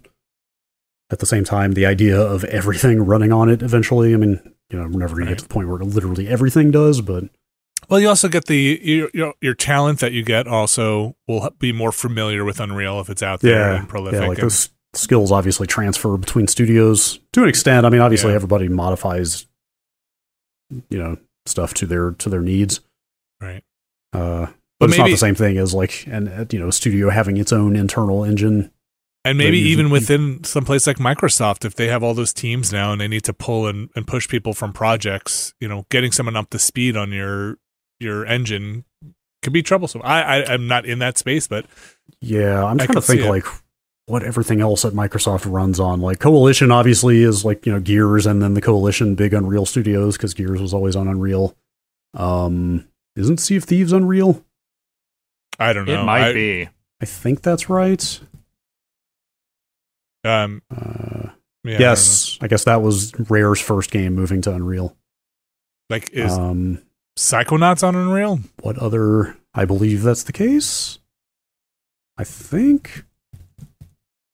Gosh, please hold while I Google every Microsoft first party Right. release from the last two years. Yeah. I mean, Uh, it does does Bethesda Yes. go into Yes, I- Unreal? Psychonauts 2 was on on, on UE4. Uh, no, I would guess no. I would guess they Okay. stick with what they've id got. Tech or whatever they're Mm. running. And per, uh, what's that? I- Are they still doing stuff on id Tech? No, no, they never went anywhere near. I actually, when Bethesda bought id years and years ago, I mean, like 2009 or whatever it was, I asked somebody who worked on, somebody I know who at the time worked on Bethesda stuff, uh, Fallout and Elder Scrolls. I was like, "Is it- how long before we get a Fallout on on the Doom 3 engine or whatever it was at the time? Rage, I guess at the time. He was like, it's like, yeah, if you want the games to take a decade, then Oh sure. wow. Okay. Okay. Um, although interestingly, I pulled up a roundtable that Microsoft ran right after the Bethesda acquisition was announced yesterday because I remembered Phil Spencer saying some stuff, and sure enough, he was in there talking about leveraging id as a like Xbox wide tech support studio, or like Hmm. Talking about using id tech at different um uh different Microsoft first party studios. So what's what's Wolfenstein running on? Like Uh, the first Wolfenstein, two Wolfenstein games were both id tech. Oh, they were okay. Yeah. Uh, yeah, I don't know. Like maybe, maybe, maybe they're looking to frostbite it up and just kind of unify their development chain across. go well for Frostbite. Well, that's Well, that- frostbite. that was that's completely- frostbite. I mean, I that know. was that was EA trying to save money by not paying Epic whatever percentage of their sales they had to contractually Yeah, by by using their internal technology, which was not well supported.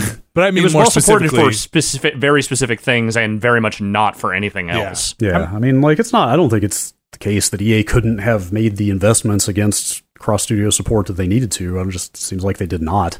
Yeah. You know, like They just assumed they'd figure it out. Like Sony generally uses internal technology across almost all of its first party stuff, but like they actually do the work to support those studios. You know, there's like the there's the ICE team at Naughty Dog, which is their kind of like crack team of R and D and tech specialists that are there to grease the wheels for all of Sony's studios uh, on the technology front.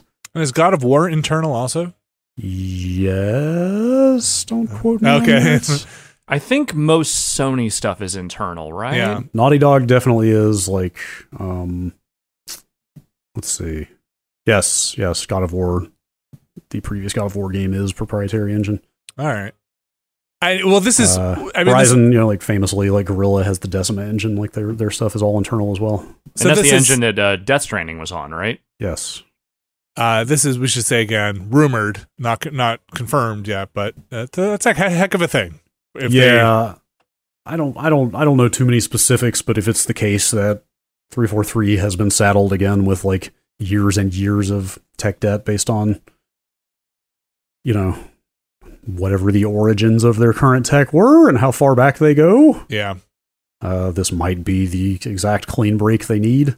Like you heard the same shit about Bungie with Destiny for years, you know, like you heard about all that stuff about like you want to make some minor tweaks to a Destiny map. You have to like move the objects around that you want and then wait 24 hours for the build server to spit out a new usable version of the level to test Uh, and stuff like that. I did that. not Like, hear that. That sounds like a yeah, that, nightmare. that, that's years in the past. I mean, presumably they've made they've ameliorated some of that stuff, but like, I don't know.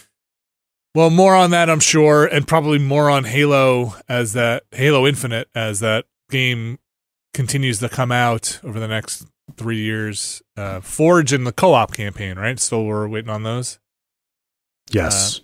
yes, that is yes, those things are still going and then whatever this rumored battle royale thing is sounds like it might be a separate product.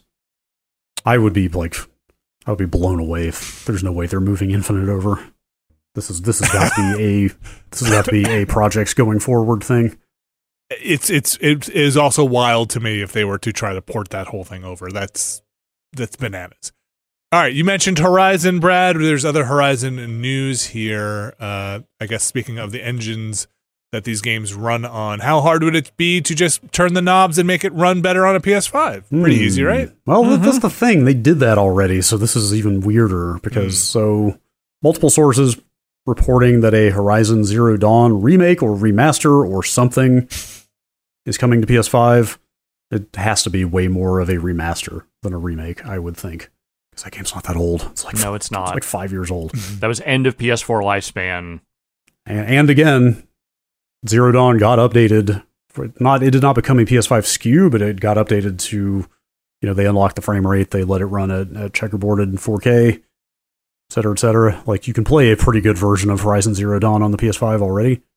Um, but you know, they did that PS5, PS5, or I'm sorry, the PC version first. And, like that got new engine bells and whistles and some stuff, and then Forbidden West obviously is a major step up over Zero Dawn Mhm. on the tech side. So like maybe it's not that surprising that like I guess I should detail like the rumors are they're going back in and like redoing textures and animations and character models, um, adding accessibility features which they put a lot more of into Forbidden West. Like that's For the kind of thing that would be great to see.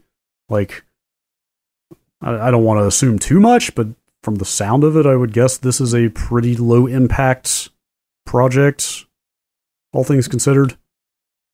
Yeah, I guess I don't, I really don't know. I guess if you have some of the existing tech and the engines aren't too dissimilar, maybe. Uh, yeah, yeah. I mean, they've done all this work to upgrade the engine since that game came out. Like, I would guess that backporting a lot of this stuff would not be terribly difficult. Well, and I've seen a lot of people talking bandy about the idea that like a lot of these remasters and remakes are happening because it is a thing you can do to get a new set of developers' feet wet. hmm. Uh, you know, uh, using existing stuff and just sort of like you know upgrading versus like creating an entirely new game. Like it's a low investment for new talent. I'm not sure that's exactly what they're doing here because obviously they haven't even announced Yeah. this thing.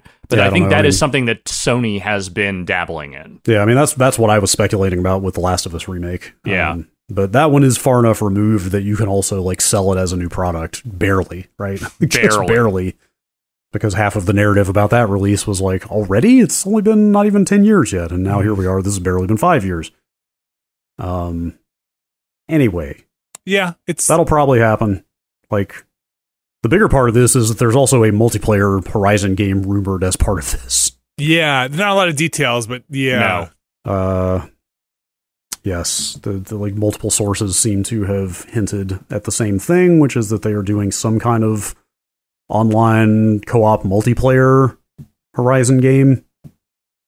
Uh let's see. This was all reported by a site called MP First, which I'm not familiar with, but they have since been sor- cited by other sites. Like it, it seems to be a decent amount of credibility to this. They say, uh, let's see, may feature some form of co-op. Customization is said to be around the different tribes established in the Horizon franchise. Um, however, we have not been able to verify either that or the details on whether or not the online would feature any sort of co-op or PvP. Okay. So, I don't know. yeah. I don't know. The the obvious parallel to me is that you could make a pretty cool Monster Hunter style game with giant robot dinosaurs. Oh, sure. yeah, that's not bad. That's Um, is is the first thing that I would think of there. Although that's like a weird, that's a weird swerve from the like singular power fantasy of the Horizon games, where you're one human being taking down these like giant T Rexes and stuff. you'd Of also course, whatever. that's easily explained away by saying like, "Hey, Aloy is a cut above." Yeah. The- Oh, the- yeah. the randos, the randos you're playing in this co-op game need to You're work just together some guys here. to to pull off the shit that she does by herself. I, th- I think the the probably the bigger problem would be making sure the weapon variety and class quote unquote variety is there in something where it just it kind of isn't there for Aloy. You know, you have your sling blast. Like, are you just going to have a uh, slingshot class that can't use the other weapons? You know, or uh, you know, uh, hey, this is the uh, you'd have to kind of specialize. Yeah, I wouldn't mind that stuff being broken out and kind of honed a little better because I feel like Forbidden West is just overstuffed with A little bit dude, holy shit, trip like all the blaster. weapon, not not even just weapon types, but all of the techniques and stuff and abilities that you can unlock on top of those. Yeah, Like it's just kind of a lot. Like if they split those up between classes, that might be a little more focused. more manageable.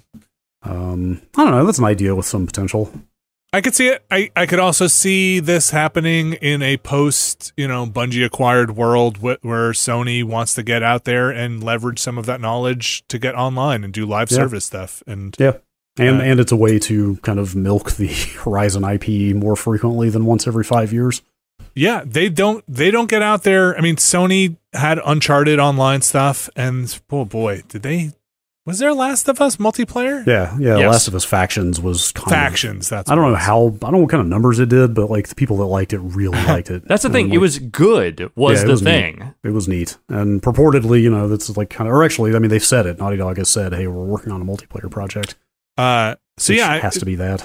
they don't have they don't have a lot of um th- with their marquee titles, you know, big online presence. So aside Mhm. from the multiplayer mode, so yeah, it'd be interesting to see them dip their toe into that. I guess.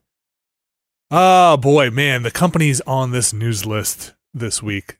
Brad, let's talk about CD Projekt and Hmm. um. What do you want to talk about? Well, they they kind What's of going down? they kind of got out there and did this big old flexing corporate, you know, hey, the state, hey, what do you want to know about CD Projekt? Here's seven things that we've got.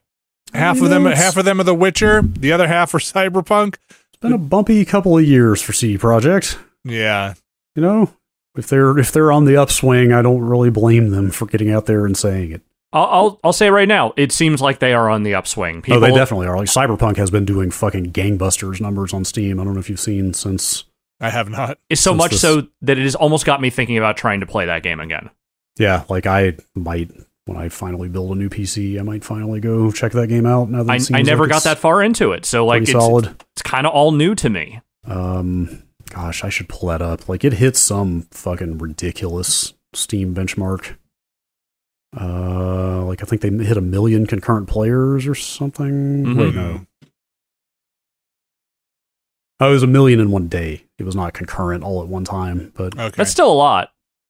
They're putting up ridiculous numbers since they have quote unquote fixed that game. And the PS5 update is out there, like the next gen update, I think. So Oh, I forgot. I totally forgot that that Netflix animated series also came out, which is Yes. also really propelling it as well. seemed Well- relatively well regarded that that Yes. series. Yes. that must be so- part of um their flywheel uh, uh method here that they are. Uh-huh. Yeah, what's uh, going well- on here? The f- spinning up the franchise flywheel. Uh-huh. video games to TV and film to mobile games to books and comics to partnership and merchandise. Oh, Uh, cross media strategy. Yeah. So Brad, let's let's dive into the game stuff and their their six codenamed projects they have going on. Uh, well, so they've announced a whole new trilogy of Witcher games. hmm They've announced not only the expansion to Cyber uh, Cyberpunk, but also a Cyberpunk sequel. So we have Project Polaris, which is their new Witcher trilogy. Yes. Uh, I'm trying to find these. Okay, then it's the Cyberpunk. Is that Project Origin? Orion. Oh, sorry. Oh, yeah, Orion. That's the new. That's the new Cyberpunk. Yes. Which I don't know if they had said they were making a full sequel yet or not. Uh, and I that's mean, by why would you until now? Because Yeah. that was there was not enough momentum there up until recently. Yeah. Uh, I then think I, also I think they said that entire Witcher trilogy will release in the space of six years, good luck. which seems Yeah. somewhat ambitious, but Uh, and then they're they've got Project Sirius, which is uh more Witcher stuff, but by the Molasses Flood. Do you guys know who the Molasses Flood is? I don't. I- I've I heard do that not know. name. I do not know. I, I mainly had paid attention to the stuff they were doing themselves here. Uh, Set in the Witcher universe, targets a broader audience, provides both single player and multiplayer. I don't know what to make of that. uh, oh, okay. Oh, Molasses Flood is the studio that did The Flame in the Flood. That is what I just saw. Yes. ah, okay, interesting choice. Okay, okay, that might be a smaller scope sort of thing then, um, potentially. and then think the, well, then on. there's Project Canis Majoris, mhm. which is a full fledged release set in the Witcher universe to be developed by an external studio under the supervision of experienced developers who have previously worked on Witcher games. hmm. Uh, they're going to use uh, UE5 and the same tools they ma- are using for their Witcher trilogy, they say. Yeah, I want to say I think the whole studio has moved to Unreal at this point. uh, post post cyberpunk. Yet Uh, another one. then they've got like kind of I guess the big new thing here is that in addition to all of that, they are also now incubating their next full franchise, which is the first thing they will have conceived entirely under their roof. What's that Uh, codename project? Hadar, Sure. H A D H A D A R. I don't Yeah. think there are any details at all about what that will be. But again, you know, Witcher and Cyberpunk both both based on existing properties. So really, So this they are. Yeah, it's a cyberpunk Witcher and Hadar future. Yeah. Yeah. Whole lot of RPGs. They said that Hadar will also be an RPG. what they Believe it do. or not. That's what they know how to make. Yeah. So CD Projekt really seems to have turned it around pretty quickly after the Cyberpunk boondoggle. Uh, yeah, and I think a lot of this is again showing off of of what they can do and try and reinstill some confidence in investors and people in the marketplace to say we are strong. We're We are I mean, strong. and we're in addition to this, they went through their whole um uh cycle of you know they've got like I said they I didn't make up the flywheel thing. This is their like PowerPoint presentation of IPs based off of their IPs, you know, or, Right. or or products based off of the like you said they have the animated stuff going on. They have, you know, books, a bunch of other stuff, merchandise. They are trying to spin up this stuff, uh, get the flywheel moving with enough momentum so that it's other things can spin off of it. Man, Goodbye. There's a flywheel. Flywheels are those giant stone discs that once you get the momentum going, kind of keep going for a while. Like uh they they're you know they're spinning Oh, okay. in like a thing Ah, like, yes, of course. or not stone, but heavy discs, you know, like that Yeah, just yeah, get yeah. moving. Yeah. yeah, of course. It uses conservation of angular momentum to store rotational energy. Yeah, there you go. Uh, and so yeah, once they get that baby moving with a good enough momentum on the Witcher flywheel, Get the flywheel going, games just start flying out. it's just Gwent Mhm. cards just shoot themselves right out of there. Flying everywhere. D- They were not okay. Wait, maybe I'm totally wrong on this. I'll just ask Okay. it as a question. What is CD Projekt's involvement in the Witcher live action series? Um, I don't know. Are they part of that licensing, or is that- there's any involvement? Okay. I'm not sure they do have any actual like stake in that thing. I wonder Okay. that I, I, I, I could be wrong. I, I was under the impression they had licensed that directly from the author. Okay. I think so. And the author was at last check not on the best terms with CD Projekt Red, I don't think. I thought they eventually reached some kind of agreement, but he seemed pretty salty about the thing I always got was Yeah. he seemed a little salty about A the deal, B that the games were maybe more popular than his original work. Yeah, he was. I'm, I'm, I'm following up. This was like three years ago. He was like demanding millions in royalties that he claimed he was owed, Yeah. and they finally came to terms and signed a new agreement. So I wonder, yeah, I wonder I mean, listen, a Witcher a Witcher TV series, no matter who is a part of it, benefits the games. Yes. You know, Yeah. indirectly. I- Definitely. I think I think that TV series is directly based on his books. I think that's mistaken. I true. mean, clearly, they are taking a lot of aesthetic inspiration from the games. yes. Uh, I kind of fell off of that. I enjoyed the first season well enough, but never got back to it. Did you ever finish the games? No. Pretty good. I got, I got about 50, I put about 50 hours into Witcher 3 and kind of burned out in Novigrad somewhere. I'm curious what they'll do with the next uh a new Witcher trilogy. Like I don't think it's gonna be Geralt. No, I think they've said that. Oh, did they say I they're think moving flat on? out said it will not be, you know. It's Okay. time. It's time. It's time. All right. Um it's Is time. it, also, is it also time for a Need for Speed, Is it time for a Need for Speed? but anime? Is it time for an anime Need for Speed? I Seems don't like That's know. what they're doing. This is uh this is out of a leak of screenshots. Are these leaks anymore or are these just um are these just subtle planned Um, releases? This was like a slip up from a retailer. oh, one of those, huh? So Mhm. that's more of a that's more of a back end error or something, or human error than it is an intentional leak. Japanese retailer Neo Wing. God, it's still up. wow. You can still go to the neowing.co.jp product listing with a price on it and everything and still see these screenshots for NFS Unbound is how they're styling the logo. Hmm Need for Speed Unbound. So It this looks is like anime. it's got a very an anime looking flat shaded uh look to it. Also, ASAP Rocky is in it, apparently. Sure. Yeah. Eh, I mean, look, that's that's a decision you probably made three years ago. Yeah, I don't know. I, I feel like the extent that, of our commentary on this is like, boy, this is weird. Like, I Uh, just, I don't have it in me to keep up with the like mess of Need for Speed's development anymore. There is a blurb here from the listing that says bringing graffiti to life in a completely new visual style, merging the latest street art with the most realistic cars in Need for Speed history. Go to meetups and show off your style with many items, including limited edition gear from the world's latest fashion. Then add the finishing touches to your card style, transforming it with unique wraps and cutout items to match your legendary custom car and take the lead in races and put your winning pose above the competition. Yeah. Yeah. That sounds like Need for Speed, modern Need for Speed. Sure. I mean, that's Yeah, the thing. just- What is modern Need for Speed? Yeah. I mean, that's what I was getting at. Like the last, like at least three games have landed like with a thud. Like There's no real identity there. Right. Well, I mean, I would even say that with the developers. Like, I don't know what Criterion is at this point, and like, I think Ghost Games no longer exists. Right? Wasn't that folded back into the Criterion name? I believe that's the order that went in. Yeah. Um, and now they've got Codemasters under the EA roof, and I guess I didn't even realize this. Codemasters Cheshire is te- technically now part of the Criterion org chart Sure. as well. So, like, who's making Need for Speed and what it is is so hard to follow at this point, and the last several attempts have been so limp that it's just I don't know, man. Change my mind, I guess. Like they had they had teased that they were going to reveal the new, new Need for Speed game already, Mm. so it seems like listing just went up early potentially.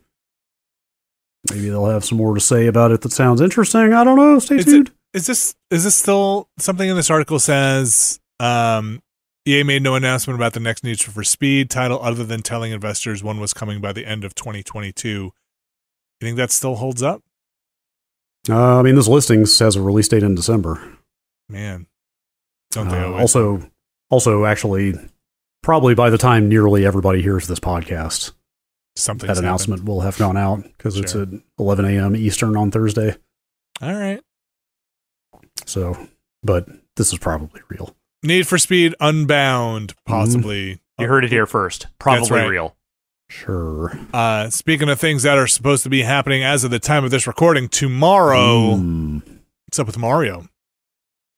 I think you know. People have been asking that question for years, man. What's up with Mario? I think you know. Is Mario coming to the big screen again? Is Oh, Mario yes. is Mario animated? Re-debuting. They're they're they're putting out a trailer Thursday for that Mario movie, And they put out a poster for it. and they put out a poster, and like, the poster look the style is kind of neat. Yeah, It's you can see, colorful. like- you can I see the it looks denim, alright. on, denim on his I pants. like the I like the like realistic looking grass on everything. Like it kind Mm. of just looks like the Mushroom Kingdom from a recent 3D Mario, except the grass looks kind of more realistic in a weird way. Now, the thing they don't show, though, yes. is Mario's face. Yeah. Like right before we recorded this morning, seemingly the look of Mario's face leaked from a McDonald's flyer What, really? Yes. on a Discord server. Oh, what did that look like? Did it look different than Mario? Okay. Uh, How do I describe this in, in words as opposed to just putting it in front of you and saying, does this look right? Um, Is this a Sonic situation? not exactly. No. I mean, they, they made that. They did make the eyes different. Here's here's what it is. in a very ugly Sonic esque fashion, they did sort of reduce the size of his cartoonish eyes in a way that makes him look kind of uncanny. They they reduced the size of the eyes a little bit. They widened the face in a sort of Joe Shishido like way. Uh, and the problem is in this comparison image that I'm looking at, it's faded because it's a picture of a flyer and not like the bright colored, you know, art assets you normally see for Mario. Uh huh. So the color looks a little off, but I think that might just be the flyer. It doesn't look that different, but when I look at it, I'm like one of those chimpanzees you show an artificial person to and they start pointing and screaming because it doesn't look right. I, You know- I I just looked it up, and Not- is it with not- is the fist pumped in the air? Yeah. Yes. That okay? This looks like a person in a Mario suit. This looks like a head on My- top of a real human. My first reaction when I saw this was it's Mario, but he kind of looks maybe just a tiny bit like Chris Pratt. They ran the Pratterizer over him. That's kind of, I don't know if it's just me. It looks like a. It looks like a. You'd go to a theme park, and this is the person you'd see Yes. walking around. That's what it looks like. This is Mario walking around Times Square. Yes. This is the one who accosts you for a photo and then gets really mad when you don't pay for it. Yeah. like there's also something a little more with i think even the proportions on the arms look weird uh, like the whole Everything's a little that- wider. It's all just a little wider. yeah yeah I They don't widened know. him by 10%. if only we had some reference mario art we could have used over the years Hmm. If only. I, Uh. I think that it's actually going to be fine in motion. It's just that everyone is like picking this thing apart for every little detail they can. I'm doing it too. I'm, I'm not. but everybody knows what mario looks like Yeah, it's not like you could sneak a mario through but what Mario has looked like has evolved over the years. Well, that was the old Mario. yeah we were A we new order is rising. Old Mario dead. This new Mario. Uh, I'm curious to Um, see what the okay in the trailer we the movie trailer we get during the direct. Do you think it is a final shot reveal of Mario's face and voice? No, I think No, it is no, right out he's just all yeah, he's gate? all over that trailer. you do. Okay, I was gonna think maybe we get everybody but Mario until the end, and it's no, like a no, teaser. no, no. You can't do that. Like you gotta, you gotta sell right from the from the jump. What do you guys think about them? Bef- This is our last chance. This is our last yeah, chance. last guess on the voice. What? Yeah, the voice. know, is he doing? Is he doing like an Italian American? I think yes. You think yes? I think he just skips it. I think it is this weird, un- ungainly halfway point between him doing the the half Italian thing and him doing the Captain Lou Albano thing. Okay, so maybe he just does a New York accent. It's like a New York Italian, hey, you know, but like Uh, with a little bit more of the up and down of the of the uh, actual Italian accent. My kids asked me if Mario was a bad stereotype.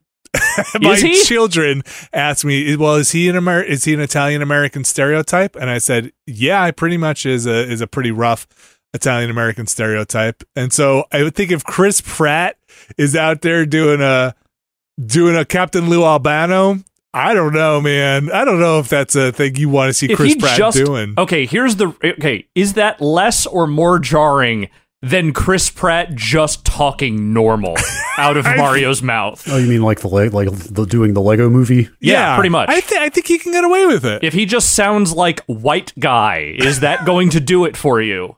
I mean, he's I- definitely got a good generic protagonist in an animated movie voice, but like they've they've talked this up too much, like it's going to be more than that. And and Mario can't be that. I'm sorry, like it's Yeah. just not. It, there's too many years of I- built up history there. I don't I don't know what Mario can be because we've had too many years of Charles Martinet. Yeah. I know. And also, not only that, but Mario only talks in combat barks. Like Mario only Yeah. talks in gameplay barks, not full sentences. Like the, And he just says "Mamma Mia." the That's closest basically that he comes to a grammatically complete sentence is "It's a me, Mario." like otherwise, he's supposed to just like drop little catchphrases. like he's Mario should not have dialogue. I don't know. maybe he won't actually talk. Maybe Mario will have lost his voice for this entire movie, and that's that's, that's that is the uh, propulsion that this movie needs to go forward, and he doesn't get it until the very end. Maybe that's that's what we're gonna do. I don't know. I don't know. I'm very curious. It's I'm more curious about what he sounds like than what he looks like. I just, I just, I can't think. I, I can't imagine a voice that will actually satisfy anyone. I think they may have Yeah. backed themselves into an impossible corner here. Yeah. Like mm. nobody cares what Luigi sounds like. Yeah, it's, gonna it's gonna sound like Charlie Day, and that's fine because you know what, Charlie Day can sound like anything. yeah, but he's not gonna do an accent. Probably he could just sound like Charlie Day, right? He's not gonna Yeah. try and do like, Like, a, he'll do a slightly more high pitched, like fearful version of the Charlie Day voice. Oh, I didn't even consider that we might get like all of those celebrity voices in this. Oh, we're gonna hear Keegan Michael Key's Toad. I'm telling you right now. Oh man. Okay, now I'm getting excited. I think it's just I think it's pure Pratt. With a, with a New York, I don't think you go anywhere near the like Mamma Mia stuff with an accent. I think you, I think you just do Brooklyn. I think you just do Brooklyn. I think you are underestimating. I think it's a lot of hey Luigi, what's going on? And it's less of like, you know, the full on Charles Martinet, like Luigi, we got to go save the princess. No way. You don't go near that with. You cannot. He Why? cannot. You know Why way. can't you do it? I think. I think it's. I think that's offensive. I think if if he were if Mario were an Asian character and you're like Chris Pratt's going to go do this, uh, he's going to go do this Asian character, he would not touch that. I'm telling you. I think it's. I think it's a little I, weirder. I, th- I think you're underestimating the fact that it is actually impossible verse? to be racist to Italians. I I would be shocked if they did that. I would be. I would be surprised if they did that. You can always do an Italian accent. It's never racist. You could. You well. It's never racist. Mm, it is up there with the French and German in the European mush of accents that are mostly fair game. Yeah.